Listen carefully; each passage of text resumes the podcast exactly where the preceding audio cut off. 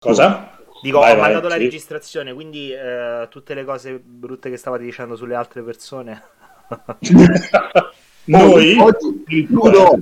Oggi sei tutto in tinta, te- sei tutto bordeaux, cavoli. Hai Tra... visto? Tra la maglietta barba sotto. Se, allora, Ma ti senti con la barba? Dai, guarda, questa è tragica. Sto aspettando che, che riaprano perché è veramente a caso. No, è rossa. Cazzo, è rossa forte, Ma eh? io sono rosso. Se ti faccio vedere le foto di quando ero piccolo, ero tipo un puccino, un puttino. Sì, tipo, da- sì, tipo i vichinghi, sai i film, porco giù. Sì, sì, ero tipo rosso boccoloso, sembravo i puttini, gli angeli dei, dei quadri barocchi, tipo. sembrava, eh, sembrava uscissi, bravo ragazzo. e... Come state qua con, con tutta la questione delle zone e tutto? Stanno richiudendo, mi dice Marco. Rossi, tutti rossi. Dal lunedì siamo fottuti. Della se- Che poi non ci cambia nulla, eh, perché alla fine non è che, cioè, anche arancioni... Ah, vabbè, mamma mia. Adesso, tra l'altro, eravamo arancione rafforzato, quindi Giusto, era... arancione scuro. Esatto. Ormai, ragazzi, Anche ma è bello che i colori le fanno solo in Italia queste cose qui dei colori, perché nel mondo non esistono. Cioè, I numeri, mamma. cioè più easy, i numeri, no? Che fai? Usi i numeri un po' più neutro, quei colori stai proprio... Wow. Esatto, mia. 1, 2, 3, 4, 5, non lo so. Fai qualcosa però sì così, scuro, chiaro, giallo. mamma mia. Scappando Adesso- tutti ai- o in Sardegna ho visto anche, adesso la Sardegna è zona bianca e si sta scappando tutti. Se io Ah, se fossi sì. Sardegna chiuderei tutte le porte, state a casa vostra, non rompete le palle, godiamoci la nostra Ma bianca. infatti basta. probabilmente è quello che faremo noi qua in autunno, che diciamo della cosa, perché qua quei vaccini stanno avanti, secondo me in autunno chiudono tutto. La Scozia sicuro, la Scozia ha già chiuso tutto quanto, è già chiusa, Calcola che Texas No. e altri 19 stati negli Stati Uniti adesso sono già senza mascherina, hanno tolto l'obbligo della mascherina, ma perché si sono portati avanti nel giro di pochi, di pochi giorni hanno fatto le vaccinazioni a tutti, cioè a, proprio a catena, a tutti, tutti, tutti, tutti, adesso sono lì che se la godono, tra virgolette. Qua noi invece, come Però solito, c'è un, fatto- eh, un progetto, eh, sentivo oggi che hanno buttato giù il progetto vaccini anche in Italia, che dovrebbero fare l'80% in agosto, mi sembra. Speriamo. si Speriamo. spera. Anche però eh, bisogna sempre vedere perché adesso dicono che funziona per tutte le varianti tranne che per la sudafricana. Quindi se ti becchi la sudafricana o se quella sarà quella a prevalere, alla fine ce la becchiamo tutti in quel posto e diranno eh, avete fatto i vaccini, però poi ci sarà la filippina, cioè, addirittura c'è la nigeriana. In Africa io non ho sentito sti grandissimi casi di pandemia, però noi abbiamo la loro versione di, di coronavirus. So. E abbiamo, Tra e abbiamo portato via pure quello. Ma capito? hanno la versione napoletana, ragazzi, cioè. Anche la versione di coronavirus. Vabbè.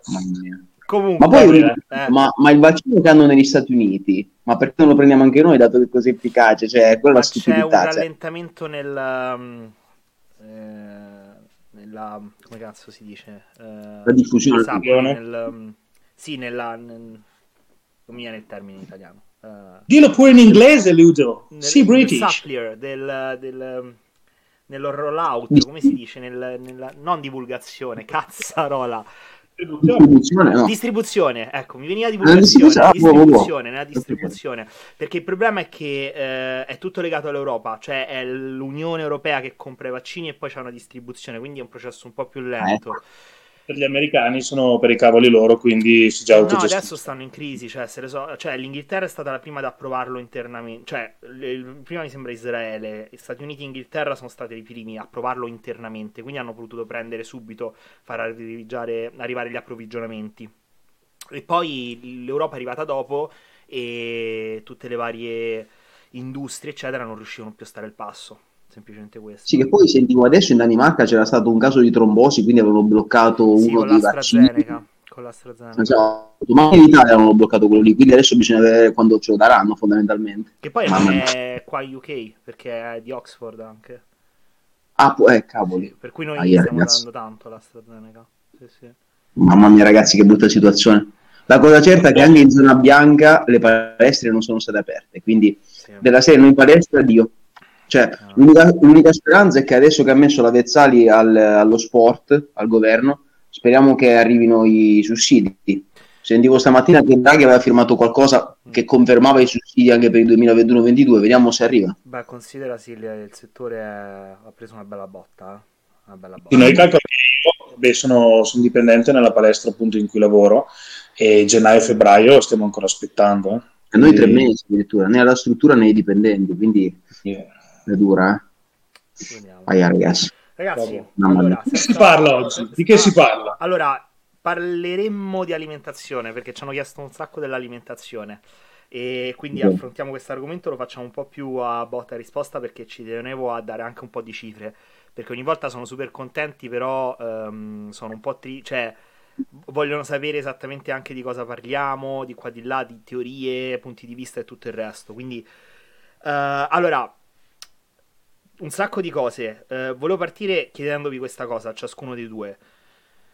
Eh, iniziamo dalla fase di off-season, ok? Idealmente, teoria alla mano, perché se ne parla tanto, il concetto di spingere le calorie in off-season.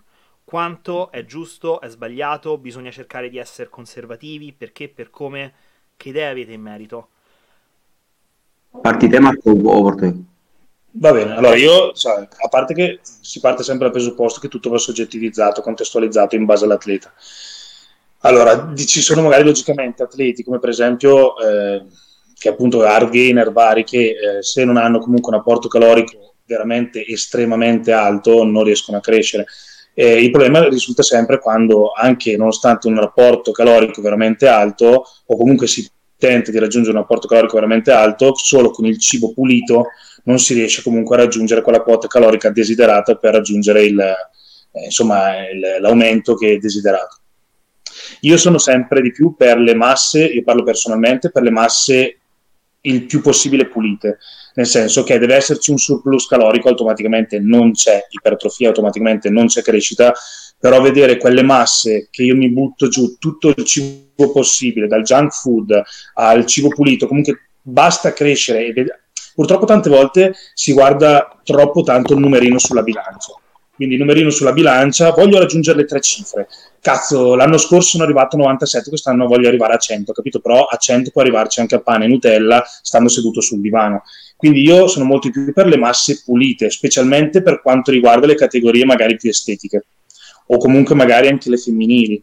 Eh, anche lì dipende sempre dalla categoria. Cioè sempre comunque non come ci sono alcune teorie, e infatti come ne parliamo anche noi in privato, del 2-3 kg eh, sopra il peso gara, perché secondo me lì no, si, si sbaglia, bisogna raggiungere comunque un set point che dopo anche lì è eh, soggettivo, ognuno ha il suo però comunque senza sbaccare troppo. Cioè un, un bodybuilder, magari un super massimo che eh, deve raggiungere determinate masse muscolari o, o più pesa logicamente, più può essere competitivo, allora è un conto. In off-season uno cerca di mettere sul più possibile, però anche lì quanto è giusto, cioè quanto è giusto spingersi oltre quello che è il nostro set point, perché set point non vuol dire ingrassare, set point vuol dire stare comunque in un punto in cui si sta bene, si è naturalmente, tra virgolette, sani, nel senso che comunque si sta, non si ha una BF troppo bassa, ma neanche una BF troppo alta, con una ritenzione idrica talmente alta che fa alzare pressione sanguigna e con tutti i problemi.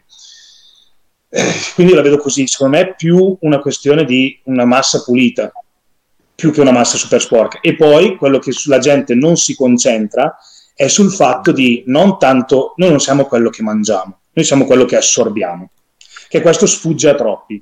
Cioè se tu hai la capacità sistemica, quindi il tuo organismo ha la capacità di assorbire 4500 calorie, ipotetico, perché tu devi dargliene Esatto. 6000? Cioè quelle 1500 o le, le butti giù dal cesso, eh, le caghi, detto proprio detto così, o comunque oltre a quello, però un surplus calorico eccessivo, protratto per troppo tempo, secondo me è proprio anche da- dannoso dal punto di vista anche ormonale, eh, della salute, cioè si sballano anche tanti altri ehm, valori ematici, perché? Perché se hai un surplus che il tuo corpo può sopportare è un conto, ma un surplus che il tuo corpo non può sopportare, secondo me, è solo che deleterio. Quindi, secondo me, tanti dovrebbero prendere in considerazione proprio il fatto di quanto il mio corpo può assorbire. Questo, eh, ok, sto lì intorno con le calorie, non vado ad eccedere perché più non è meglio, il giusto è meglio. Questa è la mia teoria. Eh, per- Sì. Prima di continuare, Marco, mi provi a mettere lo schermo in orizzontale? eh? Senza il blocco schermo. Ok. Ah, ok. Beh, aspetta, allora che... No, no, no, no, ci funzionava, andava, andava. Ah. Ok. Ecco, perfetto. Ok, perché così... Meglio? Sì, mettilo un po' più in modo che la faccia ti è un po' più in basso. Quindi un po' più rivo- esatto, perché sennò ti taglio tipo a metà nel montaggio. Yeah, sì, erano tanti capelli da nascondere. eh, allora, guarda, eh, super. Giuseppe, dimmi un attimo la tua. E poi... Allora, io vi dico, partendo dal presupposto che l'alimentazione è un argomento molto spinoso e complesso sul quale la gente spesso tende a giocare, ma è una cosa tremendamente seria, anche perché paradossalmente si rischia di fare dei danni molto grossi. Io parto sempre comunque, come ha detto Marco, dall'analisi del soggetto. Anzi, se vogliamo essere anche precisi, sai, spesso si parla di analisi del sangue, dosaggio ormonali, quindi un check-up in, in ospedale solo per atleti supportati farmacologicamente. Io di solito parlo ovviamente in questo caso da coach, chiedo comunque analisi del sangue, alcuni valori, anche semplicemente per capire che tipo di consiglio alimentare. Poi lavorando con la Benedetta ovviamente se ne occuperei della parte nutrizionale, però appunto in primis bisogna comunque capire chi si ha davanti. E sì, poi sono... adesso perché lo davo per scontato che teoricamente certo. gli esami tematici dovrebbero essere fatti sistematicamente. Quello... Ah, infatti, infatti anche perché lì ci permettono di capire un attimino come comportarci dal punto di vista appunto del consiglio alimentare. E poi dipende anche l'obiettivo, quindi agonistico o non agonistico, partiamo dal presupposto che qui parliamo di agonismo, quindi bodybuilding agonistico, bisogna capire se si tratta di un principiante che va per la prima volta sul palco o di uno che ha già gareggiato, quindi ha già un metodo di giudizio mh, mm, in base appunto alla sua precedente uscita. Io ti dico, eh, come la vedo esattamente come Marco, quindi non la cosiddetta off-season sporca, l'ho provato sulla mia pelle, sono andato molto su di peso, ma questo l'abbiamo provato per donne, uomini, bikini, figure, bodybuilding, men physique. Um, la variabile chiave, come al solito, poi parleremo, è comunque l'allenamento. Questo va tra virgolette messo tra virgolette, ecco, perché comunque io ho visto risultati incredibili semplicemente modificando l'allenamento, il modo di allenarsi e tenendo la stessa dieta, ok? Quindi eh, la variabile la fissa l'alimentazione in bulk in off season, cioè eh, salite magari mm. leggermente poi state fissi per un bel periodo di tempo oppure tendete a modificare e fluttuare sì, molto? Guarda, a me Ludo, personalmente a me, il mio coach, ma anche ho visto su molti atleti, vale spesso il discorso dell'allenamento, cioè il corpo deve mh, mm, avere diverse settimane per recepire un attimino un piano alimentare, ok? Dopo un tot, ovviamente, in base all'evolvere della situazione, si cambia, però io per esempio non sono uno che la vede come un Chris Asito in questo caso che ogni giorno modifica il piano alimentare, perché per me non ha senso. Quindi il corpo così come allenamento anche nella dieta ha bisogno un attimino di tararsi, di capire cosa sta succedendo e di reagire. Ovvio che se poi le condizioni cambiano si mette mano al piano alimentare. Magari come sicuro... Chris Asito può andare bene nei, nei giorni pre-contest che certo. uno allora gestisce. Io, per esempio, mi sono trovato bene con i ragazzi che seguo nel pre-contest, vederli logicamente di giorno in giorno, anche più volte al giorno, e magari dire no, eh, guarda che sei ancora un pochino troppo vuoto, possiamo usare ancora un pochino. Ok, possiamo magari al posto di mandare 150 grammi di, insomma, di fonte edibile di carbo a pasto, possiamo salire a 180, 200, eh, comunque gestire l'acqua. Cioè, allora lì è, un, è, una questione che è veramente questione di, di cambiare anche solo quel film d'acqua leggero sottocute oppure quella pienezza muscolare che ti cambia il risultato sul palco. In off season, secondo me, cambiare, come dicevi anche tu, Giuse, di giorno in giorno l'alimentazione è un lavoro che non, cioè, devi lasciare il tempo di adattarsi comunque un attimino al corpo, specialmente in off season. Esatto. Io poi ti dico, da quel punto di vista dell'alimentazione sono uno che la vede molto basic. Basic in che senso? Nel senso che più le cose sono semplici, meglio è fondamentalmente. In primis per dar modo a tutti comunque di adattarsi e seguire una dieta che non è, non è scontato che la gente lo faccia. Infatti oggigiorno la dieta è la cosa su cui si ma- va a fare più marketing rispetto all'allenamento, perché si è capito che è quello il punto debole. E io sono per le cose molto semplici e soprattutto per le piccole variazioni, molto semplicemente. Quindi ehm, non sforare mai un tot Mm, rispetto al peso gara fondamentalmente, che come ha detto Marco non, si, non parliamo di 2 o 3 kg al di sopra del peso gara perché sarebbe difficile da gestire, ma comunque ehm, neanche legarsi troppo ai numeri, alla bilancia, perché alla fine lo specchio è molto più un indicatore corretto. Per esempio io adesso, esempio stupido, sono al mio massimo peso off season, 74 kg, però non sono mai stato così pulito, cioè sono molto più pulito adesso a 74 kg piuttosto che l'anno scorso a 71. Quindi anche lì capisci che è sempre un gestire diverse variabili, appunto allenamento, cardio, integrazione e dieta. Quindi però la dieta di sicuro da quel punto di vista, mh, off season pulita anch'io assolutamente, poi sai, a maggior ragione per atleti natural, dove comunque là non è che vai a fare il salto di categoria, ma questo anche per atleti supportati farmacologicamente. Poi, ripeto, dipende sempre dalla categoria. Um, diciamo che è molto più delicata la fase di cut, è lì che la dieta, secondo me, ha un aspetto più predominante, perché lì, se parliamo appunto di categorie estetiche, quindi dove la dieta va gestita in un certo modo per non esasperare troppo, o categorie di HP dove rientrare nel peso, ecco lì capisci che è la dieta, più ci si avvicina alla gara e più la dieta va un attimino gestita in modo corretto. In off season, secondo me, basic, valutando a lunghi periodi, lasciando comunque che sia la dieta che l'allenamento abbiano il tempo di attaccare, come si suol dire. In base a cosa Meno questo... l'alimentazione in off season? In base a cosa la modulate? Ai feedback, fondamentalmente. In base comunque ai feedback che si hanno sulla performance in palestra, perché comunque se non si ha performance in palestra, automaticamente eh, vuol dire che stai facendo un off season che, che, non può essere produttiva. Quindi, ok, va bene restare sì puliti, fare un lean bulk, da dire ok, mi vedo bene, ho comunque ancora un accenno di addominali. Comunque ricordiamoci che siamo comunque sempre dei bodybuilder, non dei lottatori di sumo, quindi va bene la BF, però BF siberiana anche, anche no.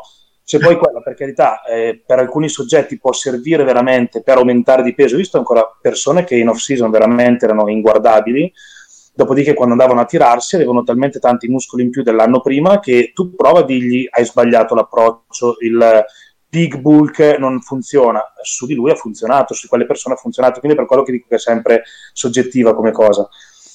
Però di base, su di me, eh, vedo che appunto in base alla performance mh, logicamente in base anche allo specchio, non tanto alla bilancia, perché la bilancia, come ho detto, è un numero, cioè quella volta che logicamente, eh, detto volgarmente, caghi quella volta di più, caghi quella volta di meno, vai di più in bagno, vai meno in bagno, hai mangiato più fibre, meno fibre, eh, tante cose che magari hai quel mezzo chilo, chilo in più che il giorno dopo magari sparisce. Perché? Perché magari durante l'arco della giornata appunto ti sei scaricato di più o meno però in base alla performance, prima di tutto, perché se devo andare in palestra e devo crescere, devo spingere e non devo avere comunque cali di, di performance durante l'arco dell'allenamento eh, o comunque non essere prestante al 100%.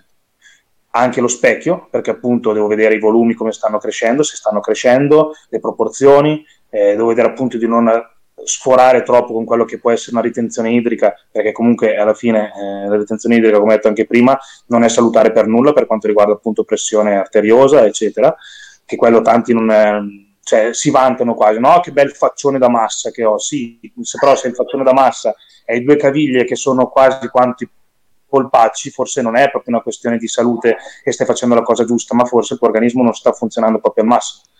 Quindi ecco, in base alla performance, in base allo specchio e allora quello si può aumentare o diminuire.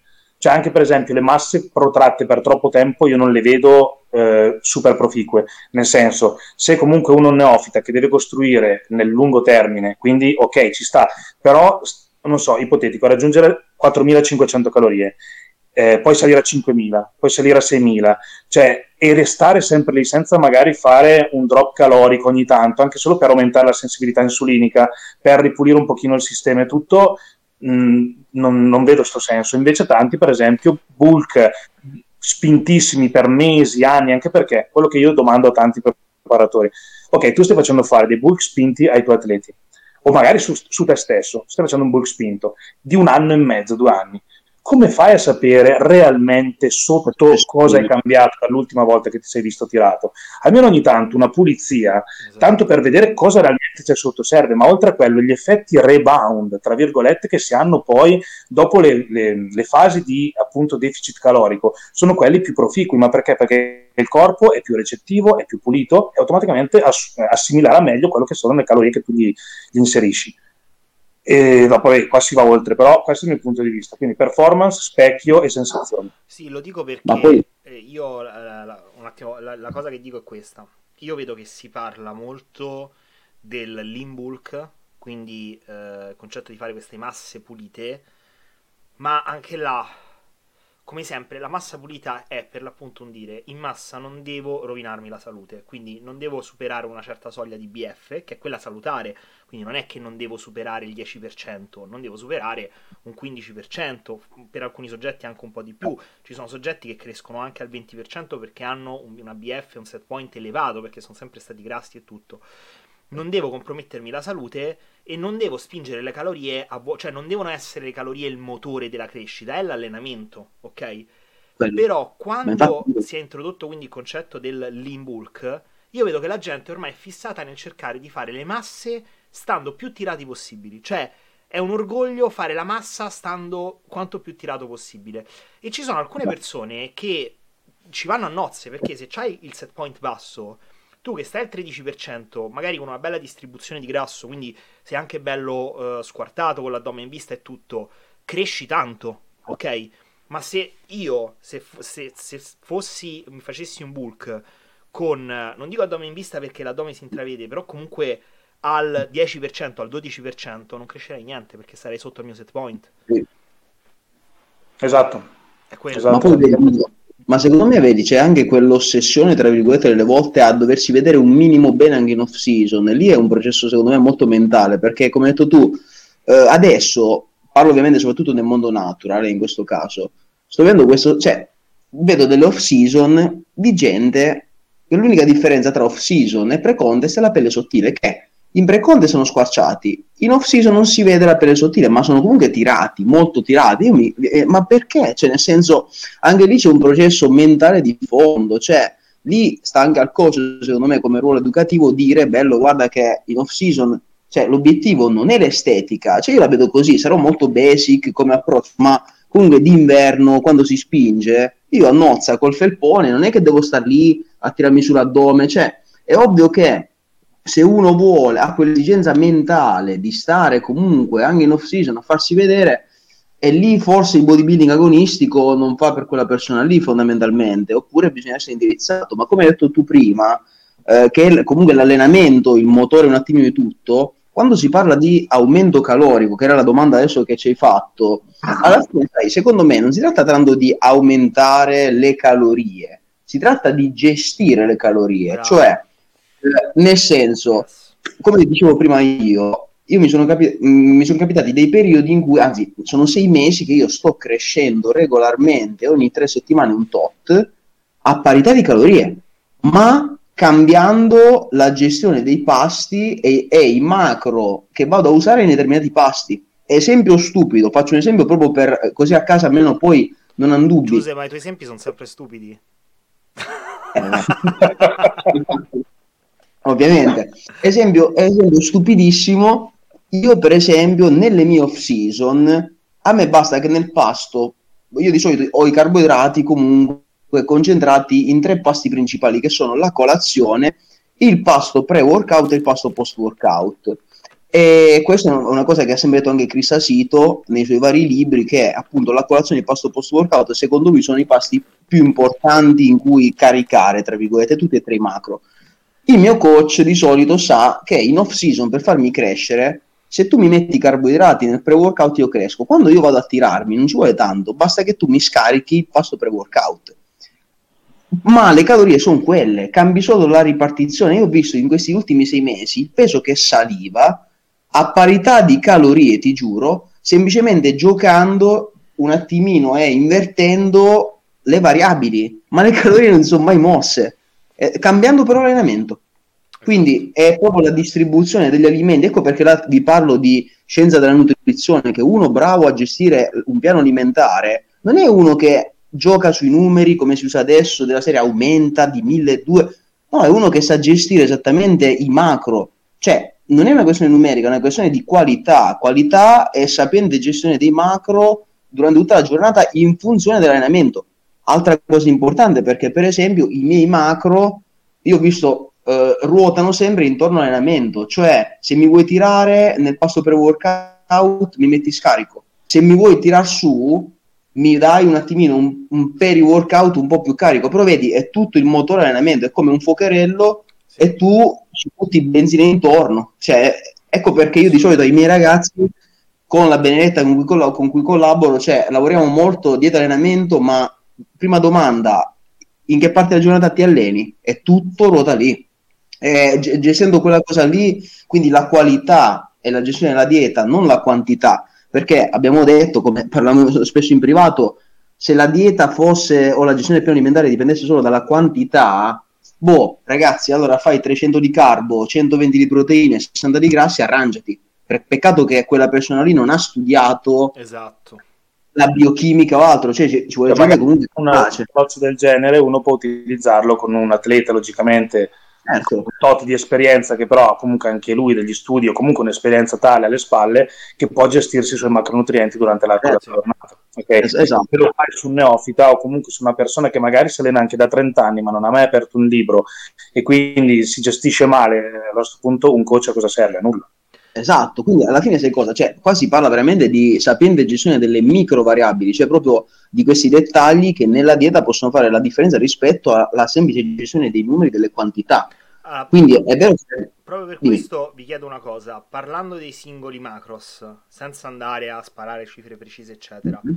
partendo dalle proteine, eh, due mm-hmm. approcci totalmente diversi, poi soprattutto nel, nel campo enhanced più che il natural.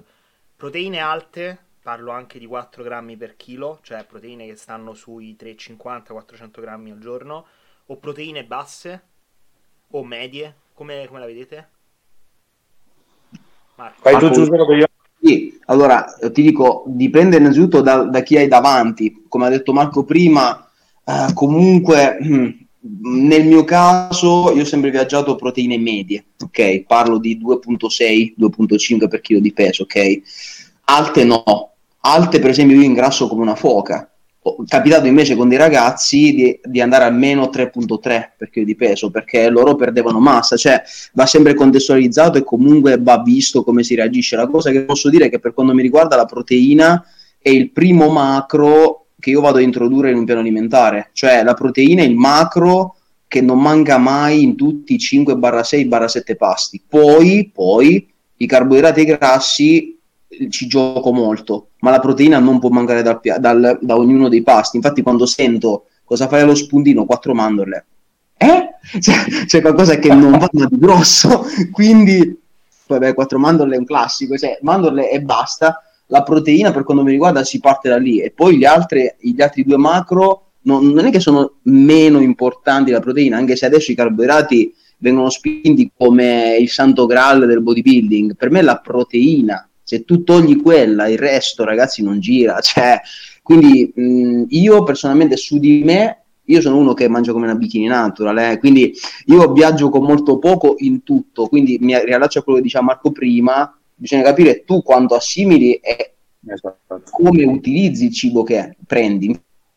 Infatti io, se, cioè, io è sempre stupido, io faccio delle off season a 140 grammi netti di carboidrati, adesso sono 180, infatti a momenti sono emozionato. Però io...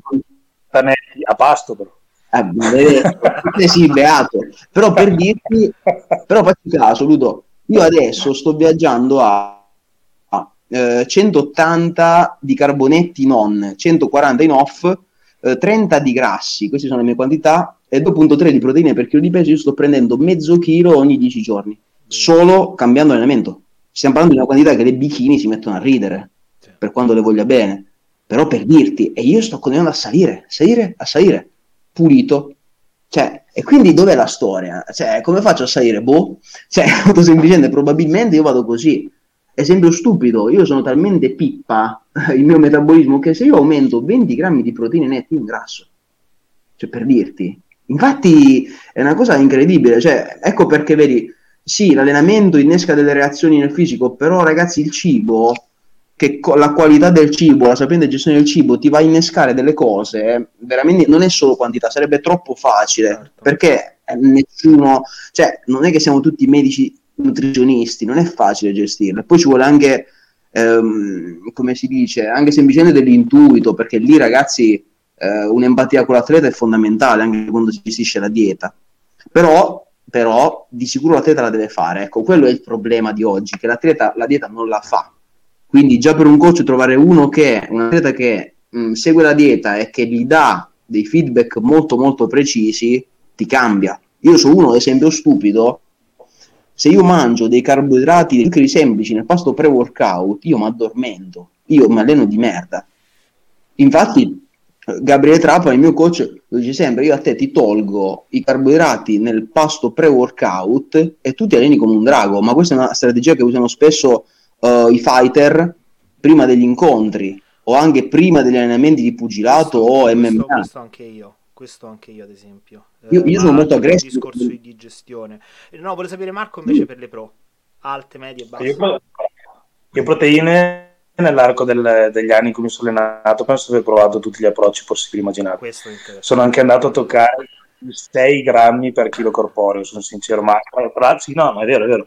Ma perché fondamentalmente eh, se tu guardi anche alcuni approcci, come per esempio eh, diceva anche eh, Gariboldi in una, in una sua intervista, appunto in una, in una diretta, eh, che alcuni approcci anche di, del buon vecchio Chad Nichols, che non è uno che ha preparato degli atleti di merda per la gara del condominio, eh, lui aveva degli approcci eh, proteici altissimi. E uno dice sì vabbè grazie al cazzo questi erano comunque enhanced erano doped comunque avevano un'assimilazione una sintesi proteica altissima ok però i 30-35 grammi di proteine per pasto e se altrimenti se ne mangi di più non assimili eh, lì non valeva per nulla cioè lì si parlava addirittura di 90 grammi di proteine per pasto quindi un po' uno, un po' l'altro. Poi avendo sentito anche alcune interviste che fecero ai tempi a Patrick Tour, che lui appunto era arrivato, per detta sua, con alcuni suoi atleti anche a 5-6 grammi di proteine per chilo corporeo. Allora provai anche quella.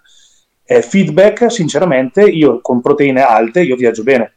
Viaggio molto bene dal punto di vista degli esami del sangue, non ho né urea né creatinina né acido urico alti, nonostante comunque eh, le proteine siano molto molto alte. Da un punto di vista, per esempio, anche di intestino, non soffro di aria, flatulenza piuttosto che eh, gonfiore, ritenzione idrica o altro, o infiammazione eccessiva, e quindi su di me le proteine viaggio, viaggiando alto mi trovo molto bene.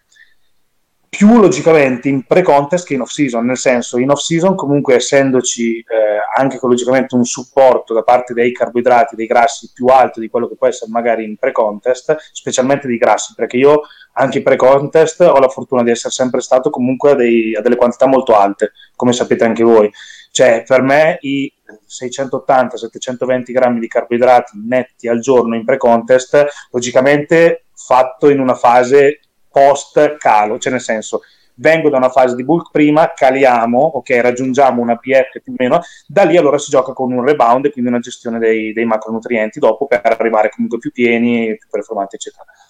Però ecco, le proteine per esempio in off season, anche se le tengo leggermente più basse, che poi leggermente più basse nel mio caso sono sempre dei 3-3 grammi e mezzo per, per chilo corporeo, eh. Ok. Cioè, e invece, per esempio, in pre-contest, eh, nell'ultima gara, per esempio, quando eh, nell'ultimo periodo di gare, quindi calcolando le, le ultime tre gare che ho fatto, tra cui appunto quella che mi ha portato la Pro Card, avevo 6 pasti al giorno da 300 grammi di pollo al giorno, cioè scusami, a pasto. Quindi sono un chilo e otto di pollo e dirai, "Mia, è impossibile. Sì, erano comunque sui più o meno 69-70 grammi di proteine a pasto. Io con le frullavi, proteine... Cosa? Te lo frullavi infatti ogni tanto. Tanto lo frullavo, esatto, sì, perché minchia sono a cacciare giù 300 grammi di pollo tutte le volte, era impossibile.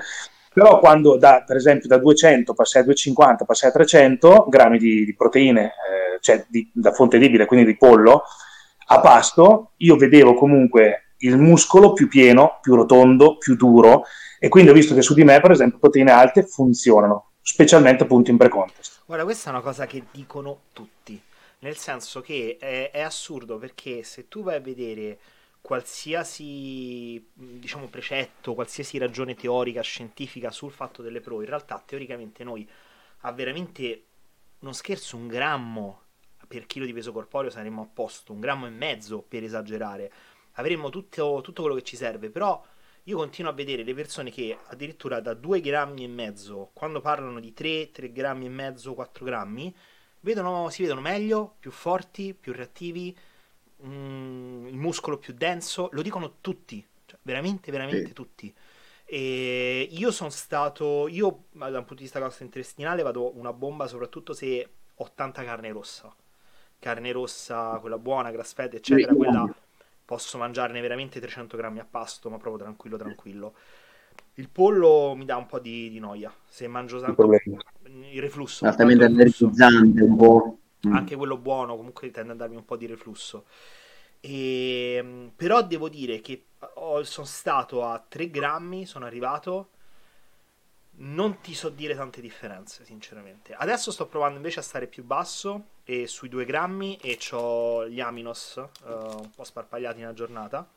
Gli aminodex. Esatto. E Ma infatti, ma infatti che Ludo facci caso, allora guarda ti dico, come dicevo prima, adesso è la fobia di tenere l'introito calorico sott'occhio. Io, guarda, se tu mi chiedi giù quante calorie stai mangiando adesso, io non lo so. Ma sai perché? Perché non me ne frega niente. Cioè, nel senso, nel senso volgare, spesso cosa si fa? Quando si va in pre-contest, cosa si fa? Si va un attimino a scalare un po' i carbo e si crede che per forza di cose devi aumentare le proteine, perché sennò vai in catabolismo. Questa è una vecchia credenza. Io, guarda, la feci questa cosa qua, ma ti parlo di 6 o 7 anni fa, e fece il contrario, iniziavo a ingrassare. Invece, negli ultimi tre anni che mi sono provato con Gabriele, vedevo che quando andavo a ciclizzare i carbo, anche carb cycle o altro, semplicemente a calare i carbo, le proteine me le teneva sempre fisse. Sai, io perché probabilmente l'ultima preparazione eh, ho iniziato ad avere un bellissimo effetto di eh, più che di pienezza muscolare, in realtà di tiraggio quando ho abbassato le pro e ho alzato i carbo, ma le calorie pure sono alzate, cioè ho sostituito, mi sembra da 200 di pro sono sceso addirittura a 150 e ho messo un centinaio di grammi di carbo in più, quindi ho raddoppiato Beh. la dose di, di carbo. E Io guarda, cioè, una... ho, ho raddoppiato rispetto alle pro. E là ho iniziato a tirarmi e asciugarmi tantissimo, sì. solo con questo cambiamento. Beh, guarda, io mh, mm, di solito person- su di me ho visto funziona molto bene, ma anche sui ragazzi, se devo andare ad aumentare il discorso delle proteine, piuttosto le proteine solide le tengo fisse. Lavoro molto sugli amino, fermentati o altro. Per esempio, questo soprattutto uh, funziona veramente da Dio, cioè ti dà una differenza mostruosa, quindi proprio integrare gli aminoacidi non solo a ridosso dell'allenamento, ma proprio nei pasti o dura- durante i pasti. Io infatti, per esempio, esempio, fino al mese scorso, adesso ho cambiato fonte di aminoacidi, avevo appunto una busina di Aminodex mattino, sveglio, una pre-nanna, cioè quindi l'estrema giornata era coperta, per non parlare nel, nel during per il workout. Però gli aminoacidi ovviamente di altissima qualità, questo c'è da dirlo e non va presa comunque, passatemi il termine, della merda, però investire delle volte su degli aminoacidi molto buoni, eh, quello ti può fare la differenza. Forse Ma più... L'integrazione, perché è tutta l'integrazione. Perché io parlando con un, con un ragazzo pochi giorni fa, mi disse no perché il coach che mi seguiva prima mi diceva no ma prendi pure questa marca, tanto tu comunque non hai ambizioni di gareggiare. Non c'entra, infatti. Io mia madre esatto. che se dico ma mangia il riso eh, se devi gareggiare, ipotetico no non devi gareggiare, allora mangiati, mangiati le Kinder sì.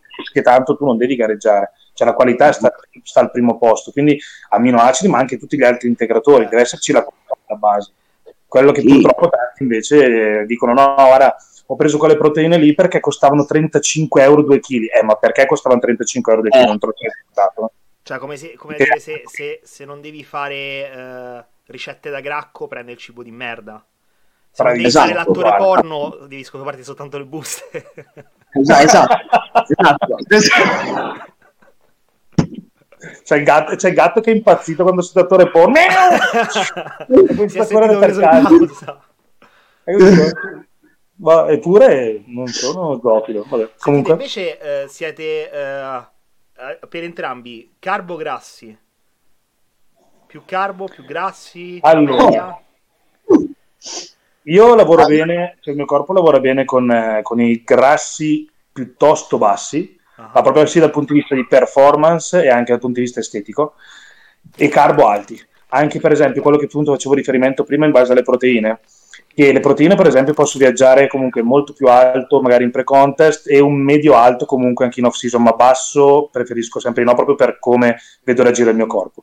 Per quanto riguarda invece i carboidrati eh, sì, alti, molto alti in off-season e in pre-contest comunque dopo aver fatto magari una fase di discesa in cui ho raggiunto appunto una BF desiderata, li ho sempre tutti abbastanza alti, ma i grassi invece io sono arrivato comunque in eh, settimane pre-gara a fare 0 grammi di grassi.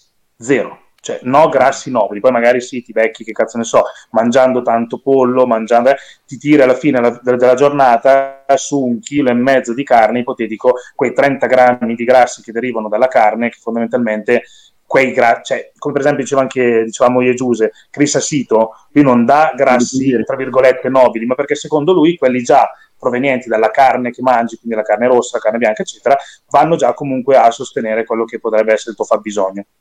Quindi io di grassi veramente, specialmente nell'ultima una o due settimane dalla gara, anche proprio abbassarli da 0 a 10 grammi eh, appunto nobili, è proprio lì che vedo la pelle che si sfina e diventa più una condizione più simile, tra virgolette, passatemi in termine, alla plastica, cioè più attaccata, col muscolo proprio più attaccato. Anche già solo a 20 grammi io già vedo la differenza. Stessa cosa in off season, se io, detto volgarmente, mangio tanti grassi, passo tutta la giornata sul cesso, perché i grassi su di me fanno un movimento intestinale assurdo. Quindi io posso viaggiare dai 60 agli 80 grammi di, di grassi, sia da fonti nobili che non, di media, posso ancora andare bene. Se supero già quella quota, comincio ad avere dei disturbi proprio dal punto di vista intestinale. Quindi più proteine, più carbo, grassi invece sempre medio-bassi o addirittura nulli in alcuni momenti della, della preparazione pre-contest. Sì, che alla fine, per quanto riguarda allora i grassi, la vedo come lui, eh, quindi fondamentalmente lo stretto indispensabile per le funzioni vitali quindi poi anche lì ovviamente tra omega 3 e tutto, alta qualità, mh, più gli oli che rispetto alla frutta secca, almeno quello che ho visto su di me, off season più frutta secca ci può stare una crema di mandorle, delle mandorle e poi andiamo proprio sul pregiato appunto in pre-contest olio di cocco, delle volte MT, olio di borragine addirittura che Crisasito ama, oppure mh, sì appunto olio di cocco. E, olio Evo no? Eh? Olio Evo. Uh, di, del... Sì, sì, sì, olio di oliva, extravergine oliva assolutamente. Quindi più oli verso il pre-contest, introduzione appunto di tuorlo dell'uovo e frutta secca in off season. Questa è una cosa molto facile che però anche con i ragazzi mi ci trovo benissimo. Uh, una cosa molto importante, quindi io vado sinceramente dai 30 come sono adesso, non ho mai superato in vita mia i 50 grammi. Mm. E addirittura per le donne poi ancora più uh, evidente questa cosa, almeno per quanto mi riguarda le ragazze, quando proprio le vuoi pulire, proprio a livello di qualità della pelle, ma anche bellezza, un minimo li devi tenere, perché appunto la lucentezza della pelle è molto particolare, il tono, però mh, molto meglio grassi bassi, proprio per la questione, diciamo, Marco, della pelle. È proprio uno sweet point. Se scendi troppo perdono tanto, se sali troppo perdono anche là. Sì, loro, loro, devi lavorare proprio 5 grammi alla volta, c'è una cosa sì, incredibile. Questo è vero. Sì. Eh, proteine, pre-contest, io l'ultima settimana, io, guarda, le ultime proteine... settimane gliele tolgo proprio, solo essenziali. Me l'avevi detto, mi hai detto questo qui, vero. Ma proprio la donna, secondo me, micro porzioni, eh. Non deve, non deve far la fame anche per i carboidrati, però io ho visto che proprio le micro porzioni anche per pasto funziona molto meglio, cioè proprio come un uccellino, un po' alla volta, un po' alla volta, un po' alla volta. Per poi ti dico, per quanto riguarda i carbo, come ho detto, mh, mm, sono sempre abbastanza basso, tra virgolette, e proteine medie, ecco, ma mai oltre i 3.3, viaggio tra i 2,5 e 3.3, però tutto lì viaggio intorno all'allenamento, quindi proteine 2,5 3.3 più eventuale eh, supporto aminoacidico, molto importante, grassi quindi 30-50 grammi più omega 3, ok? E per quanto riguarda i carburati 140-180 viaggio lì tra l'altro un aneddoto di pochi giorni fa eh, messaggio vocale di Giuse. Marco figli sono contentissimo. Gabri mi ha aumentato i carboidrati mi ha aumentato i carboidrati Marco sono a 180 al giorno. Io ero lì dicevo cazzo essere felice per avere 180 grammi netti di carbo al giorno ragazzi ce ne vuole. Eh. Ma infatti oh, lui, lui, il bastardo lì se ne mangia 200 pasto, capito? Lui era lì che rideva. No, adesso no, dai, sono un pochino più basso adesso. Sono... È, è, interessante perché allora io questo, questo, questa off season la sto facendo diversa rispetto agli anni scorsi. Gli anni scorsi io ero molto per le pro medio, medio alte e carbo sparati al massimo e grassi bassi. Ma grassi bassi tipo 50 grammi su un 95 kg e, e non andavo oltre perché appena provavo ad alzare ingrassavo proprio di botto. Quest'anno dall'inizio ho tenuto uh, le pro più basse, però ho compensato invece che sui carbo, che stanno più o meno sempre là, ho compensato sui grassi e sono arrivato a toccare i 100 grammi. Uh, la cosa che ho visto, allora, devo giudicare in base alla condizione gara, perché non posso dire I feedback per ora sono che sto un filo più asciutto rispetto all'anno scorso, ma quello è normale. E performance? Performance molto bene. Performance, Quindi. i carichi sono proprio il, il, top di sempre. Non ti so dire se l'avrei raggiunto comunque con altri macros. È sempre quello il dubbio, capito? Non so certo. darti una differenza tangibile, sinceramente. Però mh, il problema mio è che quando sto a carbo alti alti raggiungo calorie altissime. Qua a 5500 con i grassi alti mi sono dovuto fermare perché avevo fame ma non avevo più appetito. Cioè, proprio mm. psicologicamente l'idea di mangiare non, non, ce la facevo, non c'era niente che mi andava. Quindi siamo scesi a 4000 e um, i grassi li abbiamo l'ho ridotti, stanno a un 70-80. Sì, sì, sì, sì, sì.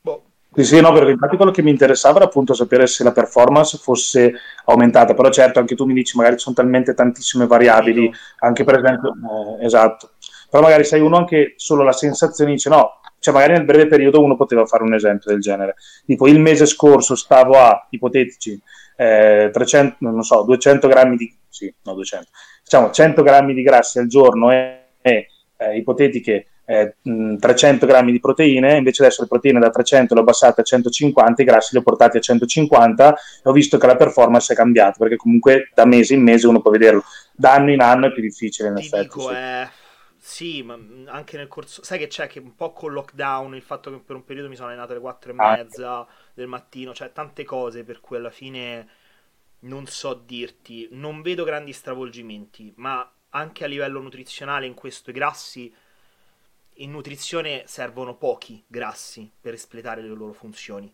non servono tanti esatto. grassi. Quindi l'unico motivo per tenerli un filo più alti è per mangiare, nel senso che comunque mangiare un chilo di carbo a secco, cioè veramente che cazzo ti inventi? Cioè io l'unica cosa che riesco a mangiare a secco sono i cereali, il riso, la, la pasta magari se ci faccio il sugo che, che lasci stare là 3 ore, 4 ore senza olio, ok però il riso a secco è cazzo una tortura veramente. Oppure magari le aumenti per raggiungere una quota calorica appunto più alta sì. che non riusciresti a raggiungere appunto con sì. solo proteine e carboidrati. Poi ti danno il vantaggio che mettendo tanto olio evo e grassi buoni c'è vantaggi a livello di salute perché ce li hai. Esatto. Però per il resto io la cosa che continuo a vedere è che il macro principale sono i carbo.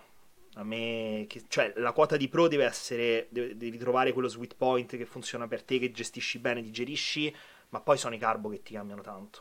La, la performance, come spingi, sono son proprio loro. E fondamentalmente quella è la benzina, cioè le proteine servono per ricostruire quello che tu rompi durante l'allenamento, ma se non rompi durante l'allenamento perché non hai una performance tale appunto da arrivare a spremerti, a distruggerti, e lì alla fine viene dai carbo. Sì, sì. E per quello che appunto sono importantissimi. I grassi, parlavo appunto giusto con una ragazza su Rhino Nation l'altro giorno, e mi diceva i grassi come, come li vedi? Ho detto, guarda, noi comunque fondamentalmente facciamo uno sport in cui è, è, è cioè un, un, come si dice, la performance in base a cioè una performance anaerobica. Esatto. Quindi a noi servono i carboidrati.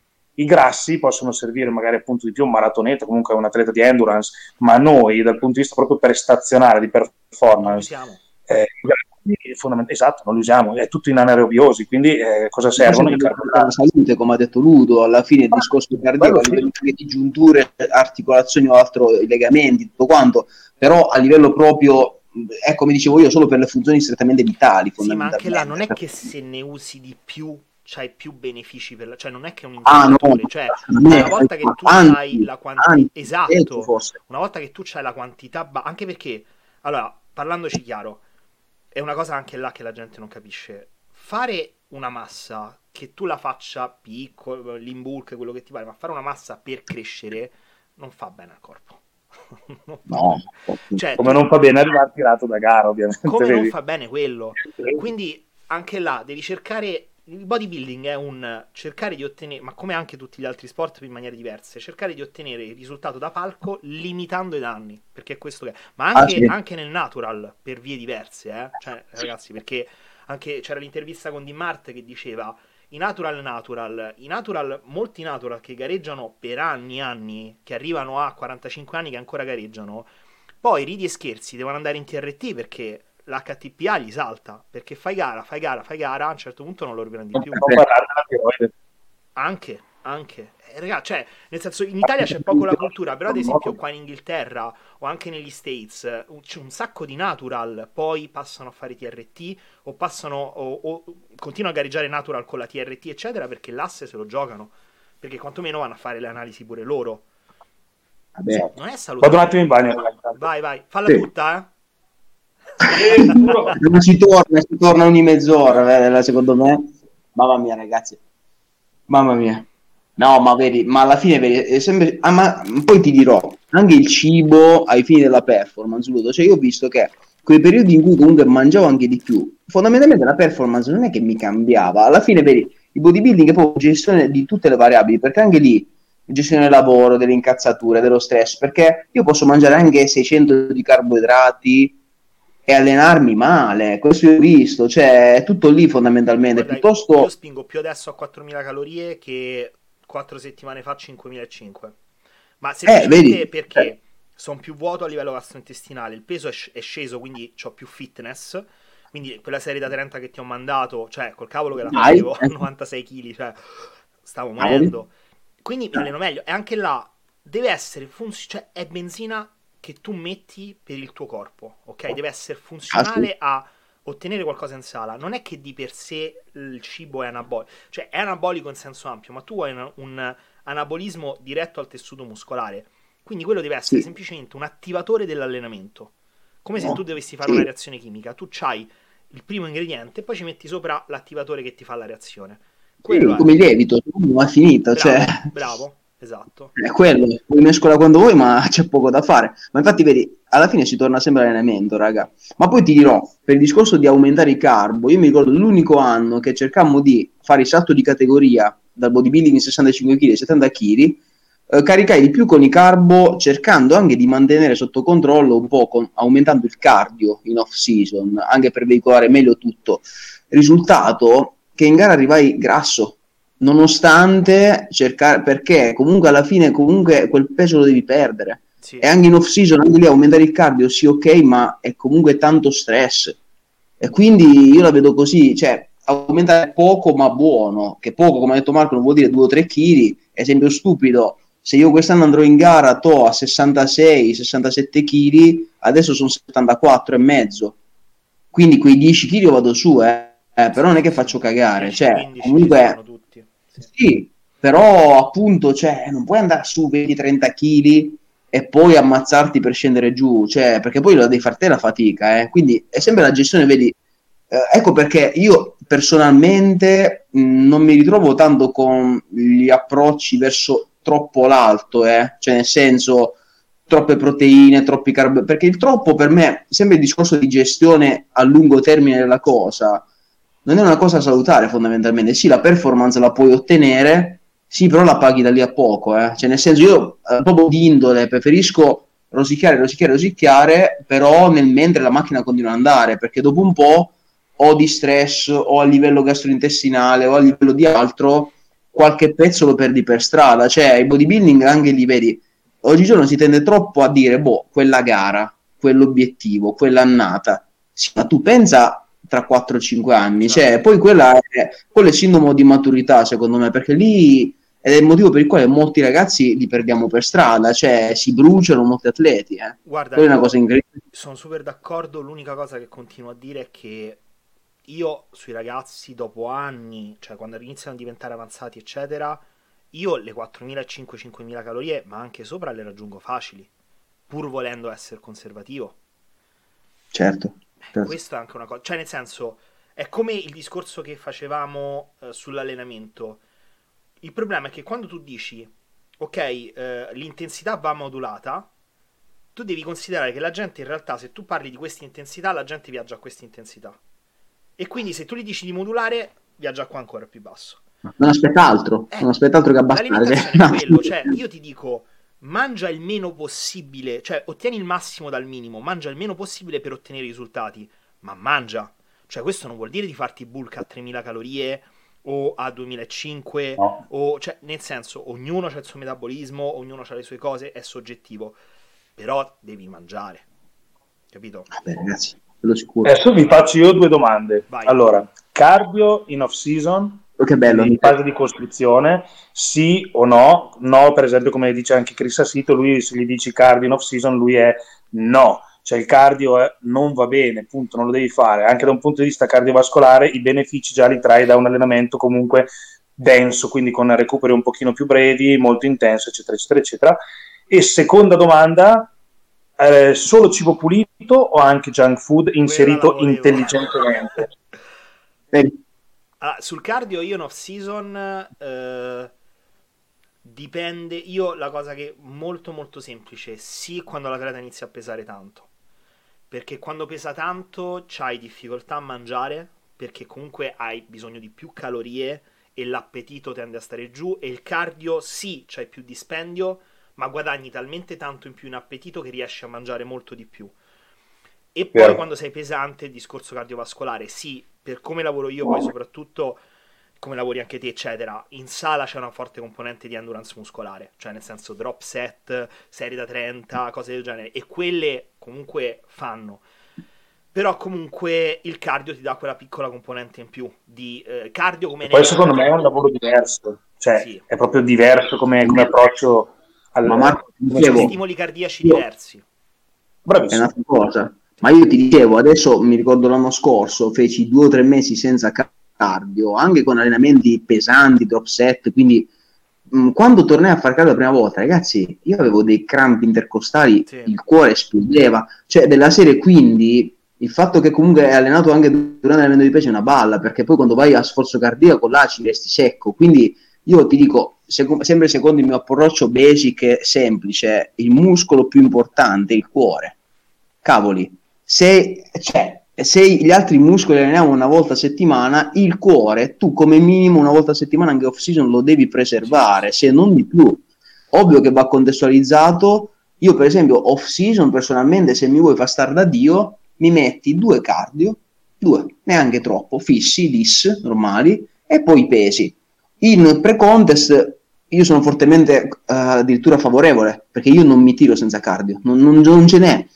Però il cardio è fondamentale, cioè, poi soprattutto per gente che fatica veramente a scendere o anche a... Vabbè, dipende anche dal lavoro che fanno le persone, perché se ti becchi quello che fa il carpentiere, che già brucia comunque eh, il metabolismo in attività di 4500 calorie, se tu gli metti anche il cardio, questo veramente sì, puoi dargli comunque un, un sì, delle calorie più alte anche in pre-contest, però cioè, se già uno fa 12 ore in cantiere eh, con il martello a spostare pesi, a spostare sacchi di cemento, sono qua per esempio a Bergamo, eh, siamo famosi per essere appunto dei, dei famosissimi muratori, per farti capire, cioè vedi dei cantieri che se tu ti immagini un atleta che lavora lì dentro, ragazzi, si fanno le scale decine sì. di volte con sacchi di... cioè anche lì, lì il cardio magari logicamente non glielo vai a mettere. Ma contestualizzato. contestualizzato esatto, guarda, io esatto. ad esempio uh, quest'anno sto facendo e ho riscoperto il cardio su bike e devo dire che...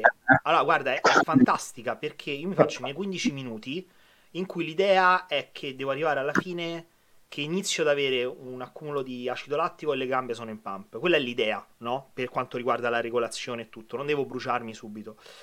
E devo dire che mi ha aiutato perché io all'inizio avevo le gambe imballate completamente, cioè tanto accumulo di. Certo.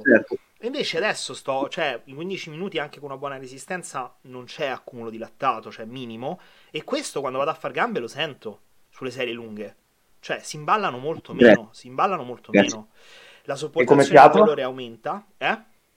Come fiato, per esempio, io per esempio mi trovo molto bene facendo cardio, lo rivedo nell'allenamento con i pesi perché i tempi di recupero si, si accorciano. Cioè, il, il battito cardiaco scende più facilmente, recupero molto facilmente, posso essere più, fer- più performante anche con i pesi, paradossalmente. Guarda, Su quello che ho notato prima. Sì, sì, ma non, non ti so dire perché io non sono, non lavoro sulla densità. Cioè io recuperi ce l'ho tendenzialmente molto lunghi. Ma molto all'interno della serie sono serrati, all'interno della serie faccio molti cluster, drop set, eccetera. E ho serie molto lunghe che mi richiedono fiato e tutto, però poi non, non ho allenamenti proprio sul pezzo, super densi. Quindi questo lo rivedo un po' meno. Però questo è un altro beneficio. L'unica cosa del cardio è che devi saperlo gestire in funzione dell'allenamento. Cioè non ti devi inficiare. Dico, io adesso non sto facendo cardio prima di far gambe, giorno prima di gambe anche se sono 15 minuti di bike, che non è niente. Prima e dopo, dicevi anche il giorno dopo, se non sbaglio. Il giorno dopo, in realtà, adesso l'ho, l'ho, cioè, ho spostato lo stop dal giorno al giorno dopo. perché ho visto il giorno dopo mi aiuta un po' il recupero, anche se la sera dopo aver fatto gambe è fottutamente doloroso, cioè veramente è un supplizio. Però migliorano il recupero e, e, saltandolo il giorno prima la performance è molto, molto migliore. Quindi me la sto gestendo così. E poi, beh, alla fine, raga, si può riassumere così, cioè, almeno per me, in off season, cardio come obiettivo la salute cardiovascolare, quindi il cuore, e la gestione di un quantitativo, perché no, superiore di carboidrati, sì. per poter gestire. Senza per quanto riguarda i... mano, eh. Ovviamente, cioè, assolutamente. Anche il cardio, dal mio punto di vista, deve essere funzionale all'allenamento, nel senso che certo, io ragazzi sì. lo inserisco quando mi dà un beneficio sull'allenamento che sta nel ragazzo mi mangia di più, quindi l'allenamento è più performante e anche là il cardio deve essere funzionale, nel senso che non è che ti metto su un tappeto a camminare, ma ti faccio fare no. una bike o delle scale dove cerchi l'attivazione del gluteo o se fai il tappeto voglio che lavori in flesso estensione della pianta del piede per attivare bene i polpacci. È uno scopo, certo.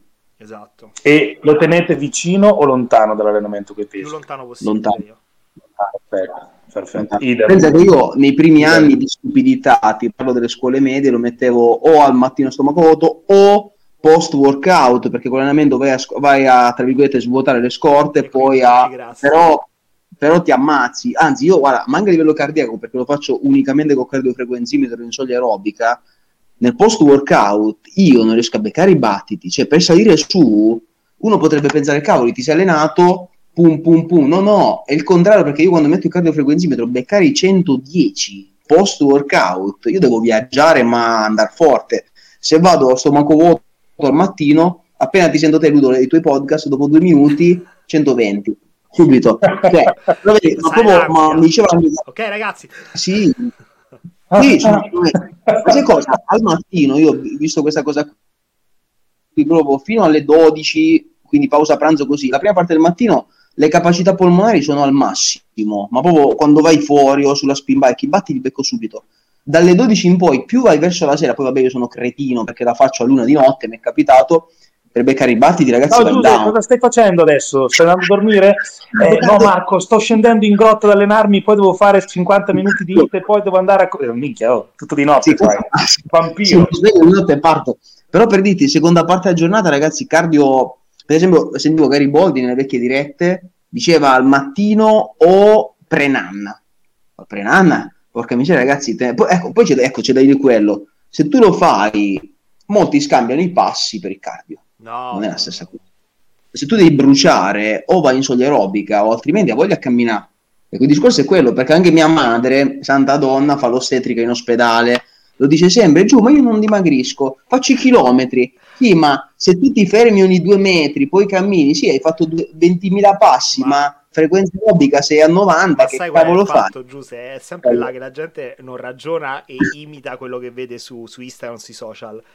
Se tu sì. mi prendi un Open che in off season pesa 130 kg, quello il Neat lo considera cardio perché comunque sta là che sposta 130 certo. kg in giro ma una persona eh, che sì. pesa 70 kg non, non, è la stessa cosa. Non è la stessa cosa. Una ragazza ne pesa ma io infatti, ma molti sai dicono: Ma che bello il cardio, mi rilascio. No, no, no, perché se io devo tenere 120-150 mi sfondo, cioè vuol dire che tu fai le scale su e giù sullo Stairmaster 120-150, cioè io velocità 1 sullo Stairmaster a Tecno Gym sono una poccia di sudore, cioè mi io sciolgo. Altro che Stairmaster. No, mi sono un po'. Io penso... La preparazione l'ho fatto, cioè, non ce la faccio proprio più psicologicamente. Io tanto che è il vomito adesso. Sì, sì, sì. Ah, pensa io, io ci ho provato a fare sulle scale lit, aumentando la velocità del. Stavo morendo. Io dopo 4 minuti i battiti erano andati a 160. Cioè, ho detto, no, no, aspetta un attimo che faccio sul tappeto. Sì, Però appunto, credo bene. Perché anche lì chi ti fa io ho sentito alcune bikini, no? Io faccio cardio set, un'ora al giorno, sette giorni su sette e non calo. Eh, i battiti quando c'hai? Ah, in che senso? Eh no, perché cambia tutto, bella mia. Cioè, se tu ti fai la camminata in, pen- in pianura e gi- ti fai le selfie oppure le coppie fit che vanno mano nella mano, ma che bello girare a fare cardio. No, scrivete faccio passi esatto. per una salute vostra, ma non dite che fate cardio, perché il cardio esatto. è bello, ma non è facile. Eh. Io quando metto... Fate, eh? Li, li contate? Eh? Passi? Mm, dai 12 ai 15 mila di solito di media al giorno. 15 mila, alla fine non li conto, però circa 10 mila adesso, sì.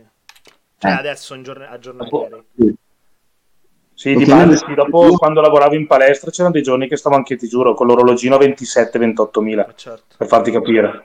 Perché ah, comunque è un continuo, giri, giri, poi non so, esci appunto, fai, non so, anche cardio la mattina, e piuttosto che io poi, anche quando lavoro in palestra, non riesco a stare fermo, cioè non riesco a stare lì seduto, eh, devo anche solo comunque girare, anche proprio per, non so, scrivo un messaggio io, anche a casa, cammino, non sto sdraiato, certo. eh, parlo al telefono, cammino, quindi avanzo abbastanza in fretta. Adesso che sto in, eh, appunto in lockdown, o per il cardio piuttosto che, sì, dai 12-15 mila, sì, vabbè, tu, gi- tu, giù, cioè, tu veramente eh, mi penserai un pazzo, a volte qua in cucina fare gli 8 mentre Mario chiama il telefono che vanno su anche così i passi. Sì, 12-15 mila al giorno. Sì, sì. Ma sai, io ultimamente sto sempre in casa alla fine delle lezioni le faccio Skype qui in casa, cioè mi sono adibito alla mia sala, gli unici passi che faccio sono l'active walk per le bikini qui nella, nella stanza, fondamentalmente. E meno male ho preso la spin bike, almeno, ecco, adesso veramente eh, fare dei passi fuori è utile, perché se devi stare in casa è dura, eh. sì, quello sì. sì. Però ecco, cardio e passi mettiamo quella differenza perché è veramente importante. Sì, anche perché poi può darsi uno si fa il culo a farsi eh, a svegliarsi prima al mattino, sì, ma se non hai il cardio frequenzimetro, ragazzi, esatto. eh, non fai niente.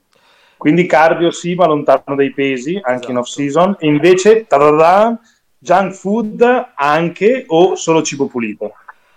Io cibo pulito. Il cheat, oh. io il cheat ci sta, ma è, allora, in preparazione no, piuttosto do ricariche, mh, studiate tutto. Il cheat in off season sì, ma prettamente per un discorso sociale, perché comunque... Allora, se, se, tu, se tu, vieni e mi dici uh, devo, devo andare all'Olimpia, ok? Devo giocarmi l'Olimpia o devo gareggiare ad alto livello, devo fare il massimo, ti tolgo pure il cheat in off season. Cioè, da un punto di vista prettamente di risultati, no. Però comunque non, non stiamo all'Olimpia, purtroppo, e quindi per un motivo prettamente sociale dobbiamo vivere, dobbiamo trovare un equilibrio, ognuno di noi deve. E il fatto di avere un pasto libero in cui devi semplicemente uscire fuori, che puoi mangiarti anche una bistecca, che puoi mangiarti un hamburger, una pizza, quello che ti va, solo quello che ti va senza doverti scofanare di tutto, quello ci sta, ci sta e credo che il, il, gioco valga la candela. Però per il resto, le fonti, quanto più pulito riesce a essere, ma pulito non soltanto nella fonte, ma anche da dove viene la fonte. Tra l'altro mi avevi detto che avevi preso la carne grass fed, quindi aspetto esatto. i feedback. Io, cioè, su questo, quanto più, nei limiti logicamente del possibile, però quanto più una persona riesce a essere preciso su questo, meglio è. La, la, è una differenza che vedi. E se ti becchi invece, per esempio, l'hard gainer, come dicevamo prima, che non so, solo da cibo pulito arriva, dice cazzo Ludo, io ho 4000 calorie, non riesco più neanche se frullo, neanche se a cacciare giù cibo. E lui magari per crescere ne ha bisogno di 5000. Aggiungi magari un qualcosa in più anche da cibo sporco? O... cibo pulito. Trovo, cioè, si trova, gli alimenti si variano, perché di base il cibo sporco è denso perché è molto lipidico, ha molti grassi e L'unico motivo per cui la gente riesce a mangiare di più è che gli piace di più, perché è molto più saporito. Okay? È molto più veicolato anche è... rispetto ai veri carboidrati. Sì, diciamo che se tu vai a mangiarti Magnum o i Mars, per dirti, arrivi a più calorie. Però arrivi a più calorie semplicemente perché ti piacciono di più, parliamoci chiaro, non perché c'è un motivo per cui riesci a mangiarne di più, è psicologico, ti piacciono di più, ok? Quindi anche là bisogna vedere chi è davanti, però non so, io cerco di trovare alternative de, de, sempre da cibo pulito, anche, non, non, sono d'accordo sul dirti, cioè perché psicologicamente mangia cibo pulito, cioè non sono d'accordo. E questa è anche la difficoltà di lavorare con me. A me una persona che mi dice no, devo mangiare junk food perché sennò non riesco a mangiare, visto che non c'è un motivo specifico, perché se tu prendi gli stessi macros e utilizzi riso e olio, per dire, o comunque eh, pasta e olio, una cosa facile digeribile, o crema di riso e un burro ghio, quello che cazzo ti pare, scusate, e tu riesci, cioè a livello proprio di capacità di, di, di gestione, assimilazione, di mangiare tutto, è la stessa identica cosa, solo che ti piace di meno. Allora, se devi fare capricci perché ti piace di meno, io non sono d'accordo. Cioè, almeno io non, non lavoro con questa persona. Però lo capisco, lo capisco, nel senso che È come se, se io mh, giocassi a tennis o facessi un'altra cosa, sono pigro su alcune cose, non mi va, mi, mi, accontento, preferisco mangiarmi Mars piuttosto che quello, perché tanto non è che devo arrivare all'Olimpia tutto, però non, non sono persone che lavorano con me, diciamo. Quindi... Ma anche perché secondo me, allora, anche dicendo la mia, se io per esempio valuto una dieta off season, ok? Eh, e devo inserire per forza anche del cibo comunque ricco di zuccheri, di grassi trans, di grassi saturi, che per carità, come dicevamo anche ieri appunto in privato, io e te Ludo, i grassi saturi servono per carità, però in una quantità che eh, se ti mangi 100 grammi di Nutella, il tuo quantitativo di grassi saturi giornaliero l'hai già preso da 100 grammi di Nutella, paradossalmente. Quindi se si vanno a introdurre tantissimi zuccheri, tantissimi grassi trans, eh, comunque cibo anche di provenienza pieno di conservanti, pieno comunque queste merendine, sì è vero sono buone da mangiare, vanno giù facilmente ma sono piene di conservanti, trattate, zuccheri, grassi trans, cioè il fisico, già noi lo stiamo stressando, prima, Prima di tutto, se uno è enhanced, ovviamente lo stai già stressando da un punto di vista chimico, ovviamente, e lì già è comunque uno stress altissimo. In più, con un surplus calorico, che se uno vuole crescere e gli butti giù, cioè noi non siamo fatti per mangiare 5-6 mila calorie al giorno. Già se gliele dai da cibo pulito è uno stress. Se in più vai ad alzare la glicemia a picchi durante l'arco di tutto l'arco della giornata, sballi comunque trigliceridi, colesterolo, perché comunque gli dai cibi sporchi e vai comunque anche a uccidere il probiota, eh, comunque il, scusate, il microbiota intestinale, eh, perché comunque eh, hai comunque tutti quegli dolcificanti, edulcoloranti, tutto, il microbiota intestinale lo vai ad ammazzare, cioè tu sì magari stai crescendo un pochino di più perché stai mettendo più calorie, ma il tuo fisico hai la glicemia più alta, trigliceridi più alti, il ah, colesterolo più alto, eh, dopo uno deve tirare le somme, magari sul breve periodo può anche funzionare, ma dopo No, dopo 3-4 mesi. È questo, la cosa che mi diverte è che nel corso della storia della scienza della nutrizione, che in realtà è una scienza molto recente, sono state proposte tutte tipologie di diete, pareri discordanti, quello sì, quello no, cibi da eliminare. Ma una cosa, su una cosa sono d'accordo tutti, tutti, e ci sono evidenze, che il cibo di merda fa male. Allora, cioè, perché devi... Cioè, no? Abbiamo anche un dovere, secondo me, noi eh, come preparatori, come figure nell'ambito del fitness e della salute, di educare la persona a mangiare bene. E mangiare mals o schifezze non è mangiare no. bene. Ma infatti, Ludo, è proprio è semplice il concetto, cioè se uno vuole fare bodybuilding o fitness, deve abbandonare il cibo spazzatura. Cioè, almeno io, quando ero ex obeso, mangiavo merda cioè, io l'ho imparato allora, quando sono iniziato a migliorare fisicamente, quando dal diario alimentare mi sono reso conto, cavoli, Mars, Twix, pizza, merendine, inizio a sostituire. Prendiamo il pane integrale, pre- ma anche il pane normale, la pasta, togliamo quello, togliamo...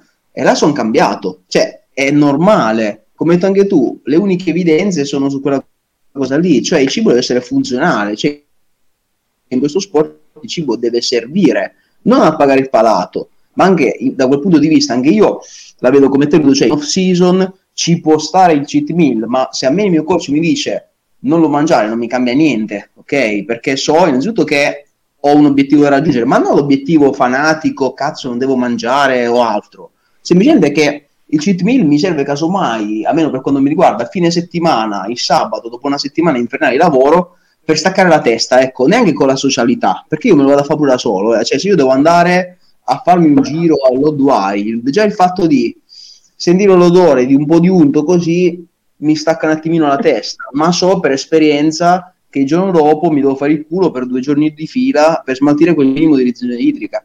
Cioè non prendo 5 kg, può darsi che prendo neanche stesso peso, un po' più velato, però la consapevolezza di sapere che non c'è niente. È anche vero però che nel momento in cui il mio preparatore mi dovesse dire giù guarda fammi piuttosto del cheat meal eh, mangiati una tagliata con patate, piuttosto ti dico non me lo mettere proprio, non voglio neanche la ricarica pulita, piuttosto sto a dieta. Se io sono così, cioè nel senso o me lo dai o non me lo dai, cioè non mi puoi dare il gelato alla frutta. Il gelato alla frutta non me lo mangiavo neanche da bambino, figurati se me lo mangio adesso che sono grande. lo vecchio. odio totalmente. Sì, sì non ha senso non ha senso, ma è bello se uguale neanche quello al cocco, perché il cocco c'è il latte e no cazzo, cioè il cocco è frutta, quindi non va bene. Quindi il gioco della frutta, fragola, limone, melone, che schifo, non me lo mangio. Piuttosto appunto non lo faccio, mi mangio riso e pollo, sono contento. Però poi come ha detto Marco, sotto gara io lo tolgo. Perché? Perché innanzitutto non voglio rimorsi, perché sai, per quando uno non lo puoi controllare il cheat meal, non sai cosa ci mettono dentro. Un conto è dire, guarda, fatti, come detto tu, una ricarica pulita, soprattutto, non so, il giorno di gambe, fatti petti di carne, di carne rossa e patate, uno dice, ok, quantifichi tutto quanto e, e serve a qualcosa, ma se tu mi dici vai al Mac e zaccati tre cheeseburger per quando tu possa fotografare e mettere in My Apple, come si chiama l'applicazione lì, i macro e tutto, non sai che cavolo ci hanno messo allora, dentro. Guarda, dico una cosa, non serve. il problema di base è questo. Um, io tendenzialmente ho imparato a mangiare pulito di base, sempre. E sono stato periodi in cui ho mangiato soltanto pulito e tutto il resto. Io se vado a prendermi un hamburger fuori, in un qualsiasi posto, non ti parlo del Mac, ti parlo proprio di hamburgerie buone, difficilmente mi piace. Perché è, per il mio gusto, è troppo unto. Quindi... Ho capito. Il discorso è che mo- è troppo salato anche, soprattutto molto salato, mi dà fastidio molto quello. Quindi, ehm, per me il discorso è che eh, a certi gusti ci si abitua. Se tu sei abituato sempre a mangiare dal Mac, è logico che se mangi una bella bistecca anche un, un ribeye al 15% di grassi o un, un filetto al 20%, il sapore non lo apprezzi, sì, ci devi mettere quello, l'olio. Sì. A me è un'altra cosa, vai in un... In quanti ristoranti andate, bisteccherie, ordini un filetto e te lo portano con l'olio. Cioè, non, Vabbè, sì. In una bisteccheria il filetto me lo devi, devi portare senza niente, cioè devo sentire la carne. Perché? Perché la gente non è satura. Ti dico, fammelo senza condimenti. Dovrebbe essere talmente buona la carne che non ha bisogno di niente, non neanche devi, del sale. Ma la carne non ci va l'olio. Nella carne non ci va l'olio, ci va il sale, il pepe al massimo se vuoi, ma non ci va l'olio, c'hai i grassi suoi, no? E il problema è che la gente è così assuefatta che se gli dici appunto eh, ipotetico Argainer deve mangiare cose, dici senti invece di mangiarti questo, fatti un bel taglio di carne idealmente grass fed, ok? Se ci arriviamo, anche al 20% di grassi, quindi bella densa, bella ricca, bella sognosa. Ti fai quello, ti ci metti le patate magari ti intasano perché sono, comunque hanno molta acqua e tutto il resto. Ti ci metti accanto il riso, la pasta, un cereale che digerisce tutto e condisci questo riso, questa pasta eccetera, lo condisci con olio anche abbondante per raggiungere quella quota di calorie, lui non te, no, lo sentirà in sapore anche perché c'è un altro discorso che eh, purtroppo è molto più facile comprarsi dei Mars che spendere magari un'ora ai fornelli a cucinare una cosa decente, perché anche se tu vuoi fare una pasta buona, un riso buono, un couscous buono, ci devi perdere tempo. Quindi sì. il discorso è che è un, una via facile, una strada facile. Ma poi sai cosa, Ludo? Anche il discorso di mangiare, passami il termine, merda, ok? bisogna anche vedere perché cosa c'è dietro, nel senso, noi vediamo molti americani così che junk food o altro, sì, ma poi bisogna vedere dietro cosa hanno attaccato di preparazione, perché nel senso, io vedo... Mh, mm, Senza andare solo in America. Eh? Senza andare in America. Senza andare in cioè, America. Sì, no. È facile dire mangia Vai cazzi e mazzi. sì, ecco, esatto. Nel senso, è facile dire mangia merendine, mangia biscotti, latte, cioccolate, sì, ma se hai attaccato dietro dell'altro, quello non lo dicono, cioè abbiate le, le palle, tra virgolette, di dire se vuoi mangiare tot, mangia tot, cioè come diceva il mio caro amico Alberto Grazia, che lo diceva anche in un altro webinar, eh, io la conosco la ricetta per farti mangiare ed essere, e migliorare senza accumulare niente, ma non te la propongo perché non è salutare, capito? Cioè il discorso è quello, è facile dire mangia, ma tra le virgolette bisognerebbe scritto un pacco di biscotti è uguale una fiala di cioè è quello no, il messaggio che loro non là io una cosa che ho visto molto poi confermatemi anche voi è che c'è questa combinazione che sta nascendo molto pericolosa e purtroppo soprattutto nell'ambito femminile del eh, disturbi alimentari eh, faccio i fit or macros e mangio cose del genere perché mi fa sentire meglio psicologicamente e tutto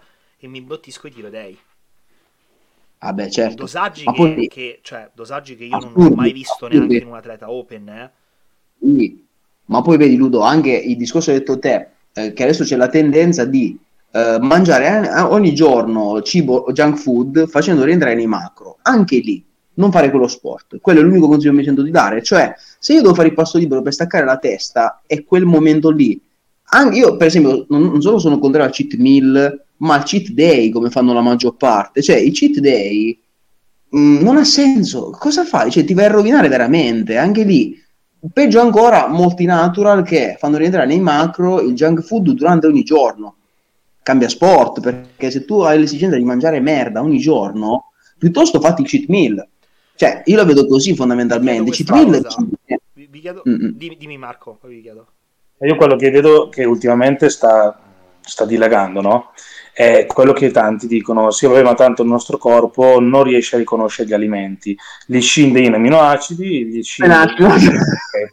Perfetto, i carboidrati sono tutti uguali, i grassi sono tutti uguali, le proteine sono tutte uguali. Il bello, ma qual è? Che gli studi scientifici, loro, no, quelli che dicono sta cosa, non ti dicono su quale libro è scritta sta cosa, lo dicono che lo dicono loro. E quella è la cosa. Perché se tu mi dici che i carboidrati, che logicamente va bene, carboidrati la pasta, carboidrati, non lo so, appunto quelli che tu prendi dalle brioscine, ok?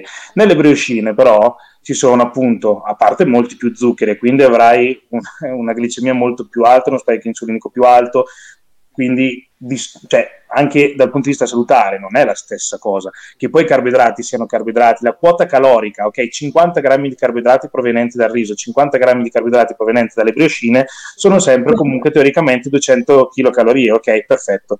Ma eh, con un certo indice glicemico, piuttosto che una quantità di zuccheri, piuttosto che... Eh, alla fine non è la stessa cosa, no. sono due cose totalmente diverse. Se uno è pieno di edulcoranti, se uno è pieno di eh, comunque sostanze che vanno a distruggere il microbiota intestinale, che tanti, per esempio, questa cosa del microbiota, se tu gli parli di microbiota, manco sanno cos'è. Il microbiota umano, a parte che non è solo nell'intestino, ma è distribuito comunque in tutto il, il tratto gastrointestinale, eccetera, ma certi cibi comunque lo vanno a distruggere e se tu hai comunque un microbiota che non lavora bene, quindi un intestino, un sistema gastrointestinale che non lavora bene, tu prima di tutto avrai dei, dei, disturbi dal punto di vista salutistico, perché il, l'intestino non è chiamato per nulla il secondo cervello del nostro corpo, perché va a gestire tantissime cose che manco ci si immagina. Quindi se noi maltrattiamo con del cibo spazzatura, che può avere le stesse identiche calorie del cibo buono, ma è cibo spazzatura, quindi zuccheri altissimi, edulcoranti, ah, vai comunque a stressare il corpo che dopo un po' ti suona il campanello e ti rompi i coglioni. Quindi il nostro corpo non vede i carboidrati tutti uguali o i grassi tutti uguali, c'è una bella differenza e quello purtroppo tanti non la capiscono. Ma, ma Marco... a queste persone basterebbe dire al posto di condire con l'olio d'oliva, condisci con l'olio di colza. Secondo te è la stessa sì. cosa? Cioè, sempre no. grassi sono, no? Attaccati ma l'olio di cosa? colza, no? ma sai cosa? Secondo me la gente capisce quello che vuole capire, perché se te gli dici questa cosa che hai detto te, lo capiscono. Però che, tre, che 300 grammi di carboidrati della focaccia non sono uguali a quelli del riso, non la capiscono questa cosa qui. Fanno, fanno orecchie da mercante. Quindi è sempre il solito discorso, che però, come ha detto Marco, cioè, là non si parla tanto di scienza della nutrizione quanto di tecnologie proprio delle produzioni alimentari, cioè di come vengono prodotte, conservate, non solo le merendine, ma il sodio che viene messo nei prodotti lavorati. Esatto. Il cibo esatto. meno lavorato è meglio, eh? cioè, perché sì. il riso è meglio delle, dei, dei prodotti lavorati? Perché ha avuto meno lavorazione, sì, è più naturale. Ma, sì, ma anche lì facci caso, cioè, già il fatto che Uh, la bistecca che tu prendi dal macellaio, confezionata giorno tot, la puoi consumare massimo entro tre giorni perché sennò diventa nera. E l'hamburger del McDonald's lo prendono in. Uh, Sapevo in, che arrivavi lì. A 800 e la scadenza è da lì a tre mesi. Forse, cari ragazzi, che l'hamburger può restare nella confezione di plastica per tre mesi, forse ci ha messo qualcosa perché com'è che la bistecca dopo tre giorni diventa merda? La devi buttare che puzza e l'hamburger del Mac ce l'hanno lì nel deposito per tre mesi. Teoricamente è sempre carne, teoricamente. In teoria è carne. Sempre proteine, va bene, però cosa c'è in più? Cioè, però vedi, infatti il podcast poi su questa cosa qua sarà illuminante perché poi la gente si spara. Voglio questa cosa, è particolare come domanda quando smetterete di eh, non di allenarvi perché quello ipoteticamente si continua all'infinito e, però di gareggiare ok? Di avere proprio sì di gareggiare dai che non, che non c'è che vi ritirate ok? Mia madre me la fa sempre questa domanda no, ti posso garantire. Come mangerete? Io sicuramente bene Ma Casomai- nel senso, all'atto pratico avrete una dieta, eh, peserete il cibo, eh, farete più cheat, cioè proprio co- come, potre- come immaginate la vostra settimana? Allora, posso dire prima, io Marco, oh, guarda, Vai, ti vai, vai. dico, di sicuro un cheat meal, tipo adesso capita, non so, vado a casa di mio fratello, fai il caffè, i cioccolatini, giù ne vuoi uno no. Se capita che non, non sono in preparazione tutto quanto, il cioccolatino me lo prendo, uno, perché ho imparato che la moderazione è chiave del bodybuilding, ma anche della vita, in questo in tutto, sono sempre stato uno molto regolato, quindi un cioccolatino non fa niente, una scatola ti fotte, è molto semplice. Eh, quindi se devo fare il cheat meal me ne terrò uno e qualche speluccata, ma uno o due biscotti alla settimana ci può stare perché non sono uno che ha bisogno di ingozzarmi. Se mi ingozzo mi faccio il cheat meal, però dopo un po' ho imparato a fermarmi.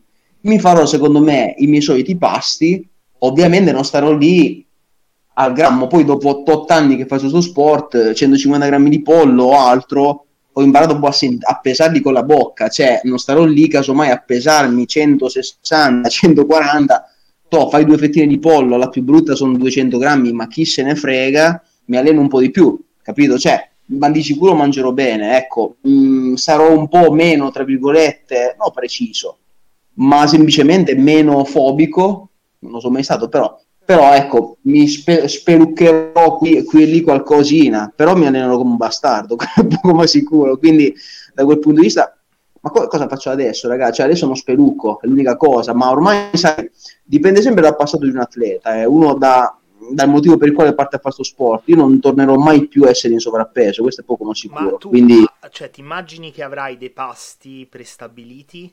Cioè che tu... Io tre pasti, guarda, io quattro pasti sicuro. Eh, ma dico, Colazione- li avrai prestabiliti nel senso che saprai a monte cosa mangerai?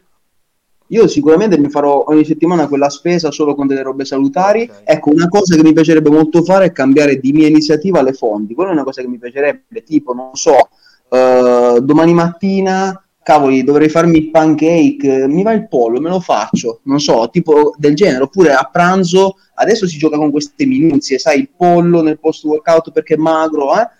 Lì come mi gira, cioè voglio una bistecca me la faccio, però la bistecca è pulita, capito? Cioè, oppure non so, mangio il riso, c'ho la pasta, dai, un etto di pasta, cioè, però pulita, non eh, sugo altro, cioè, vo- voglio essere un po' più libero di gestire le fonti. Ecco, non avrò, come hai detto te, di sicuro per come sono fatto io, che voglio sempre tenere sotto controllo tutto, mi piace comunque avere un piano, tipo quel numero di pasti, dove avere i carboidrati, dove avere... eh, però molto più libero di dire, ma ho anche l'esperienza, come penso anche voi, e ne avremo sempre più quando saremo vecchi e decrepiti, di dire se mi mangio questo, questo è la stessa cosa, non muore il Papa, non devo seguire per forza pesce sei volte al giorno, se no non mi tiro, capito? Quelle sono cose che la libertà proprio mentale, ma al contempo la consapevolezza di avere l'esperienza che ti fa da padrone e là ti permette di guidare. Ecco perché io dico, gli atleti di oggi non li potete lasciare liberi con l'applicazione del cazzo perché sono giovani. Cioè, una cosa che avrei il terrore di fare io adesso a 35 anni. Figurati come posso fare a dare a un ragazzo di 18 anni l'au- l'autonomia di autogestirsi il cibo. Cioè, questa è una cosa che oggi è un messaggio sano che dovrebbe passare a molti preparatori. Te, Marco? Poi che Io parto dal presupposto che a me piace questo stile di vita e ho cominciato a farlo molti anni prima anche solo di pensare di mettere il piede sul palco.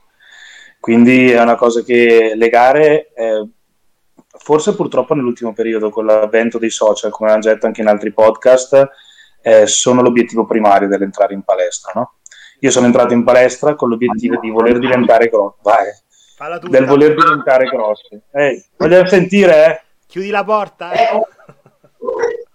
Io sono entrato in palestra con eh, l'obiettivo primario di diventare grosso, ok? Non di gareggiare. Cioè, gareggiare non sapevo neanche forse che facevano le gare di bodybuilding per farti capire. Ho cominciato a leggere i primi muscle, mega i primi flex, eh, muscle fitness, cultura fisica una volta entrato in palestra e vedevo appunto questi omoni grossissimi, oliati, con il costumino che appunto facevano gare in cui esibivano il loro fisico. Però io sono entrato con un obiettivo diverso, cioè ho cominciato a fare la dieta non perché volevo gareggiare, ma perché volevo diventare eh, come avevo sempre sognato. Cioè, ero bambino, vedevo i film di Arnold Schwarzenegger, di John Rambo, eh, Rocky, piuttosto che Jean-Claude Van Damme, ero un pazzo per Jean-Claude Van Damme, e io li guardavo così, con gli occhi a cuoricino, no? e quindi volevo avere un fisico anch'io da grande così. Quindi penso che come la facevo prima, anche solo di pensare di mettere un piede sul palco, penso che la farò anche dopo senza nessunissimo tipo di problema, con alle spalle logicamente un'esperienza che mi ha fatto capire che tenere comunque un certo stile di vita eh, può essere solo che salutare dal punto di vista proprio anche prestazionale, ma prestazionale non solo per quanto riguarda la performance in palestra, ma se io mangio merda la sera prima, mi sveglio la mattina, la testa ovattata, non sto bene, eh, magari, non so, è vero perché magari il mio fisico non è abituato a ricevere junk food, però magari sento l'intestino gonfio, devo andare in bagno più spesso, quindi io già adesso, per esempio, eh, mi gestisco le fonti di pasto in pasto, cioè nel senso, ho, comunque devo mangiare 80 grammi di carboidrati netti a pasto, se dopo li prendo dal riso basmati, dal riso integrale, dal riso nero o dall'avena, a me non cambia. Quindi già sto facendo così adesso, dovrei far così anche in un futuro, cioè se dovessi far così anche in un futuro non sarebbe un problema, certo. lo farei tranquillamente. Quindi quello che cambierebbe fondamentalmente sarebbe solo che il palco non è più l'obiettivo a breve termine, ma magari l'obiettivo a breve termine potrebbe essere un obiettivo che mi, che mi impongo io, eh, l'estate, eh, la settimana in vacanza piuttosto che, che altro. Okay. Però è uno stile di vita che talmente tanto mi piace che, che voglio immaginarmi a vivere senza comunque i sei pasti calcolati o dovendo mangiare in un certo yeah. modo. Quindi eh, non so cosa mi faccio da mangiare a cena, mi faccio i sofficini. No, cioè, per me è una cosa che non esiste. Ce no. lo faccio perché mi piace, quindi Ma indipendentemente facci... dalle gare o no, penso che continuerò, se tutto va bene, così. Ma facci caso, Ludo, Marco, anche te. Eh, io personalmente, guarda, se dovessi pensare a, a oggi, come sarò dopo, cioè tra qualche anno, tre pasti faccio fatica a pensarci. Se, se, dovessi smettere di allenarmi, facciamo 2000 corner, fatele anche per me, per un infortunio grave, là è un altro discorso. È ovvio che lì ha un senso fino a un certo punto fare quei sei pasti, secondo me, perché è ovvio che non hai la spinta, come diciamo, la scintilla de- dell'allenamento, però sai, è ovvio che nel momento in cui uno ci mette l'allenamento, tre pasti stanno strettini, ovvio, cioè, se tu fai colazione, pranzo e cena, ci metti l'allenamento la sera, non, ha, non, mangi dal pranzo fino là, è tutto funzionale, vedi anche allo stile di vita, cioè fondamentalmente alla fine eh, bodybuilding è uno stile di vita, cioè sano, ecco quella cosa lì, Guarda, quindi lo fai per te stesso. Sì, io la, la cosa perché eh, ci pensavo, insomma, con tutte queste discussioni che ci sono state sul calcolo dei macros, non contarli, eccetera, sì. ci ho pensato parecchio. Io sinceramente la prima cosa che farei è smettere di pesare il cibo. Cioè, proprio sì. buttare la bilancia fuori dalla finestra. Questa è la prima cosa. E tanto una regolazione ad occhio ce l'abbiamo, bene o male, però proprio essere schiavi dei numeri o dover calcolare, sapere tutto, quello lo eviterei. Sicuramente mangerei sano, anzi cercherei di ampliare tantissimo il, ancora di più la rosa delle fonti a costo di tirare un po' d'acqua, quello mm, non mi importerebbe mi regolerei in base all'allenamento, nel senso che proprio in base a quanto sento di spingere, quanta è la richiesta, eccetera, mangio di più di meno, ma di più di meno vuol dire proprio semplicemente buttare più cose nel piatto o fare un pasto in più, eccetera. E per il resto sì, via tutto quel discorso del, de, di fonti magre nel post workout, cose del genere. Sì, le migliorie tecniche. Sì. Infatti, come hai detto tu, vedi, dipende molto dall'allenamento, perché capiterà anche a voi, penso, cioè quando vi allenate particolarmente intensamente un giorno, può capitare che nel pasto post workout o la colazione il giorno dopo o il giorno dopo avete una fame alla madonna. Sì, esatto. E io quella sensazione di sentirmi ingabbiato allo schema, allo schema alimentare delle volte, i feedback che il corpo ci manda sono ovviamente da cogliere, secondo me, esatto. ok? Come quelle volte che tu dici, porca miseria, io qua devo aumentare, ragazzi, qua sto andando giù, esatto. o aumento qualcosa o vado giù. Ma non è tanto e lì vado...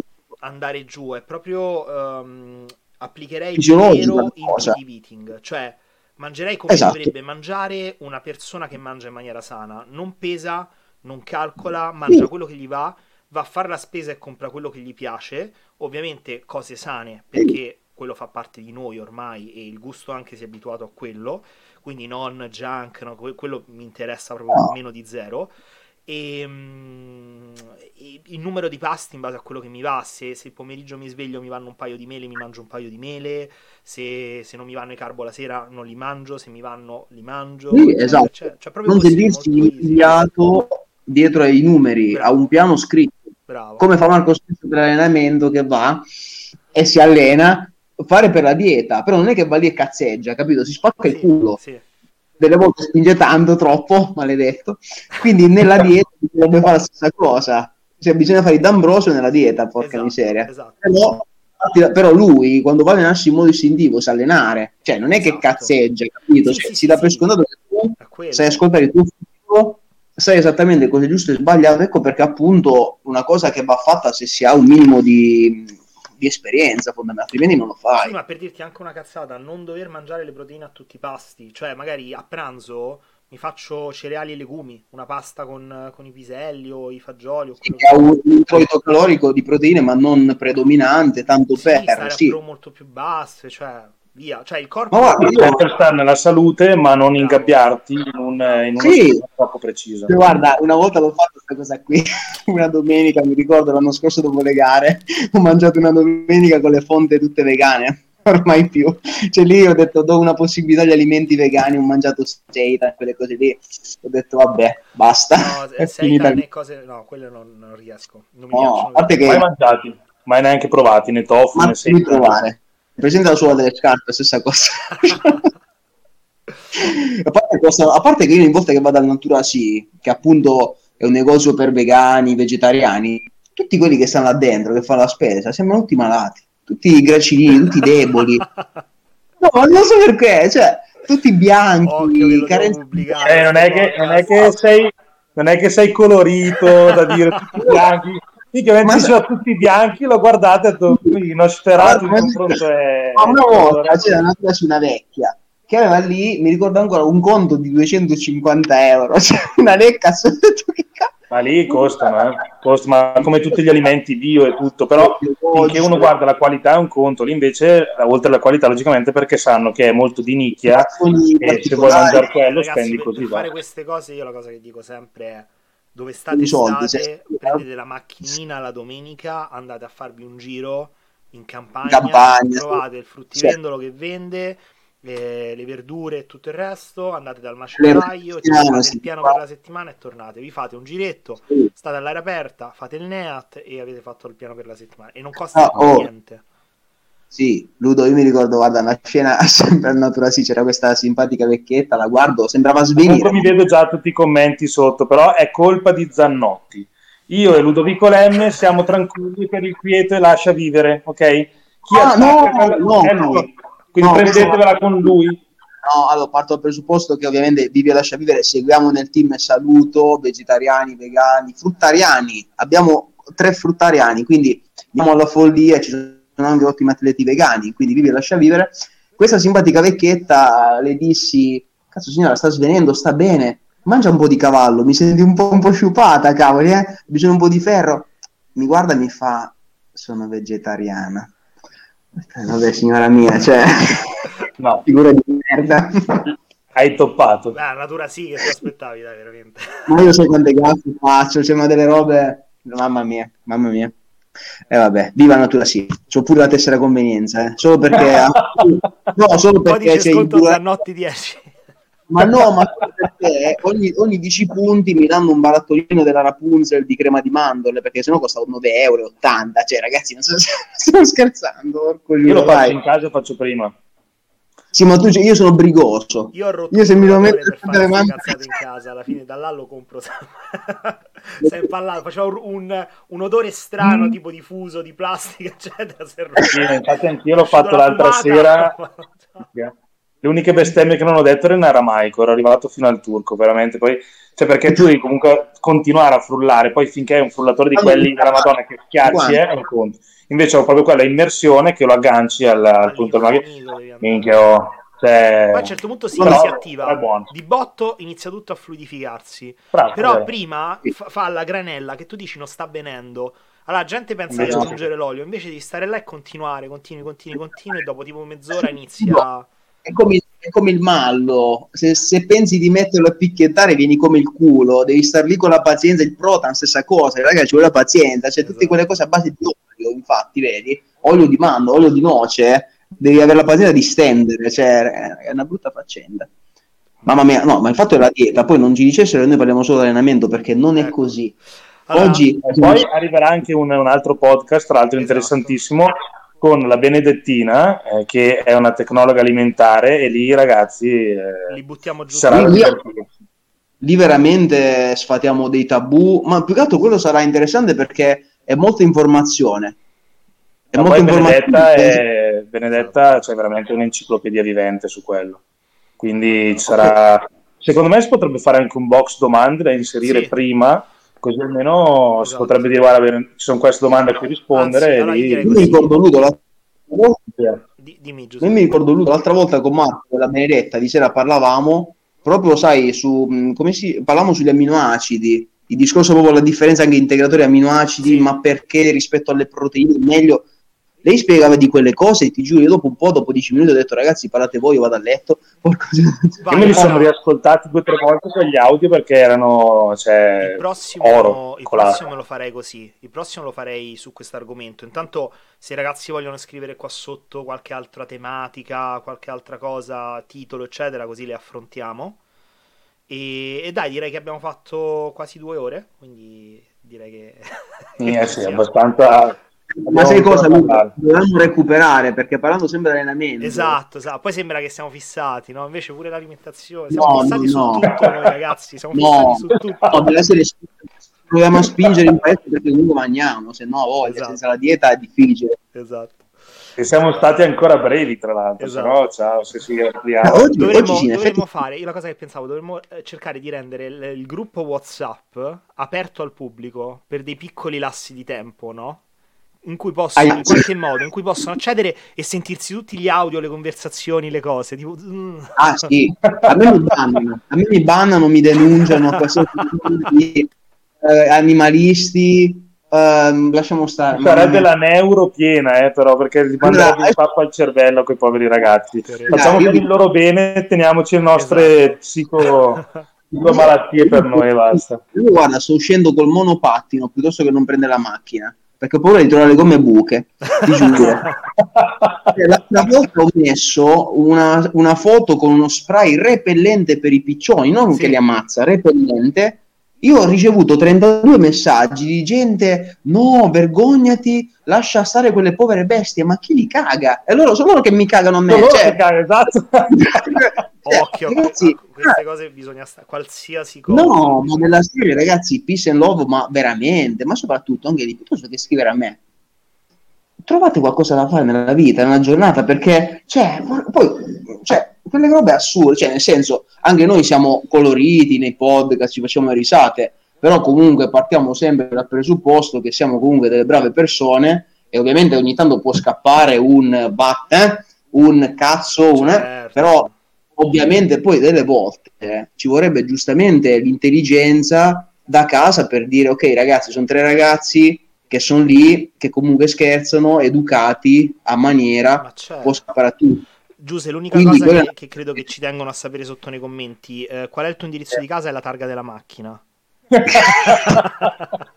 sai che la macchina ma sai che non la so neanche a memoria perché l'ho cambiato da poco non lo so neanche io Io me la l'altra so volta dovuta mi ha imparare perché qua, qua con i parcheggi devi inserire il numero di targa, quindi me la so dovuta Eh, imparare. ma anche a Parma l'hanno messo ogni Eh. tanto infatti ho la foto la foto sul mio telefono con la targa perché non me la ricordo cioè delle robe ma tu immagini se Tra la non non ha detto che l'ha cambiata poco tempo fa perché prima gliel'avevano distrutta, capito? esatto Eh, capito? per quello, eh, quello l'ha omesso, però sono piccoletti. del parcheggio con la targa una volta diluviava era mi ricordo il primo giorno che avevano messo questa nuova metodologia di parcheggi con la targa io avevo parcheggiato a 3 km la macchina sotto il diluvio sono corso a prendere il biglietto per il parchimetro e non mi ricordavo la targa tornare Hai fatto indietro meet, dai. No, non ho, messo, non ho fatto il biglietto, tanto non mi sono beccato manco la multa, ma... eh, cioè, Ah, ammette di aver... sotto. capito? Ragazzi, Ragazzi, Io direi così, fa- ragazzi, facciamo... amore. Ludo, Ludo, facciamo così, tagliamo il podcast tipo a 10 minuti fa, perché in questi 10 minuti si è tirato contro i vegani, i vigili urbani, si è tirato contro chiunque, quindi io direi per il bene di Giuseppe, Sì, poi... io, io ti- io taglierei un po' prima, così, Sì. proprio Cioè, ma tu io, ti- eh. No, ma guarda, io ieri ero nella grotta all'una e mezza di notte che mi allenavo, c'era una lucertola, per non ammazzarla, l- ho preso il cartone delle scarpe, l'ho cercare di indirizzato recuperare. No, no, l'ho, l'ho accompagnata fuori per non ucciderla. Cioè, ti Ma rendi ti pare conto? ammazzi una- lucertola? Ma che ne so, era, sai quei gechini, quelli piccolini, entrata da qualche parte, pur di non ammazzarla che mi fa schifo e ho pietà, mi piange il cuore, l'ho presa, cioè, l'ho messa nel cartone, l'ho portata fuori senza muovere il cartone perché se lo muovevo questa andava fuori, c'avevo una paura fottuta perché mi fa schifo, l'ho accompagnata fuori e ho detto dai, vai fuori, magari mi era raccomando. una mamma che aveva i figli e l'hai allontanata per sempre dai bambini che moriranno. Spero che non mi abbia fatto il nido nella grotta. No, facciamo tipo Godzilla che avevano fatto le uova ai dinosauri nel, nel Madison Square Garden e si è portato giù da ragazzi. No, però per Comunque, gli animalisti te li sei riacquistati. Adesso devi fare qualcosa per quelli che vanno da natura, sì, E e poi per i vigili urbani, esatto. Quelli, quelli sono cazzi. eh. Tu pensi che io compravo la natura sì quando ero giovane studente squattrinato? Cioè, mi facevo veramente il culo. Cioè, mamma mia, per permettermi quel burro d'arachidi, il camut, maledetto, quel camut bastardo, cioè una roba del genere. mamma 3,50 euro 100 grammi di camut per cosa? Per cosa? Cioè, la quinoa che quando scolavi la pasta usciva all'interno dello- dei buchi dello scolapasta e ne buttavi un etto su due etti, cioè ne vogliamo parlare. Dopo un anno ho scoperto che non si, non si scolava, dopo un anno, eh, cioè, che non c'era schifo. Vabbè, Mamma ragazzi, mia. direi di, di salutare vogliamo qua. bene perché è così. Vai. e- Comunque, ragazzi, a proposito, io stasera ho CT1000, eh, quindi Ok. poi mando le foto. Aspettiamo le foto.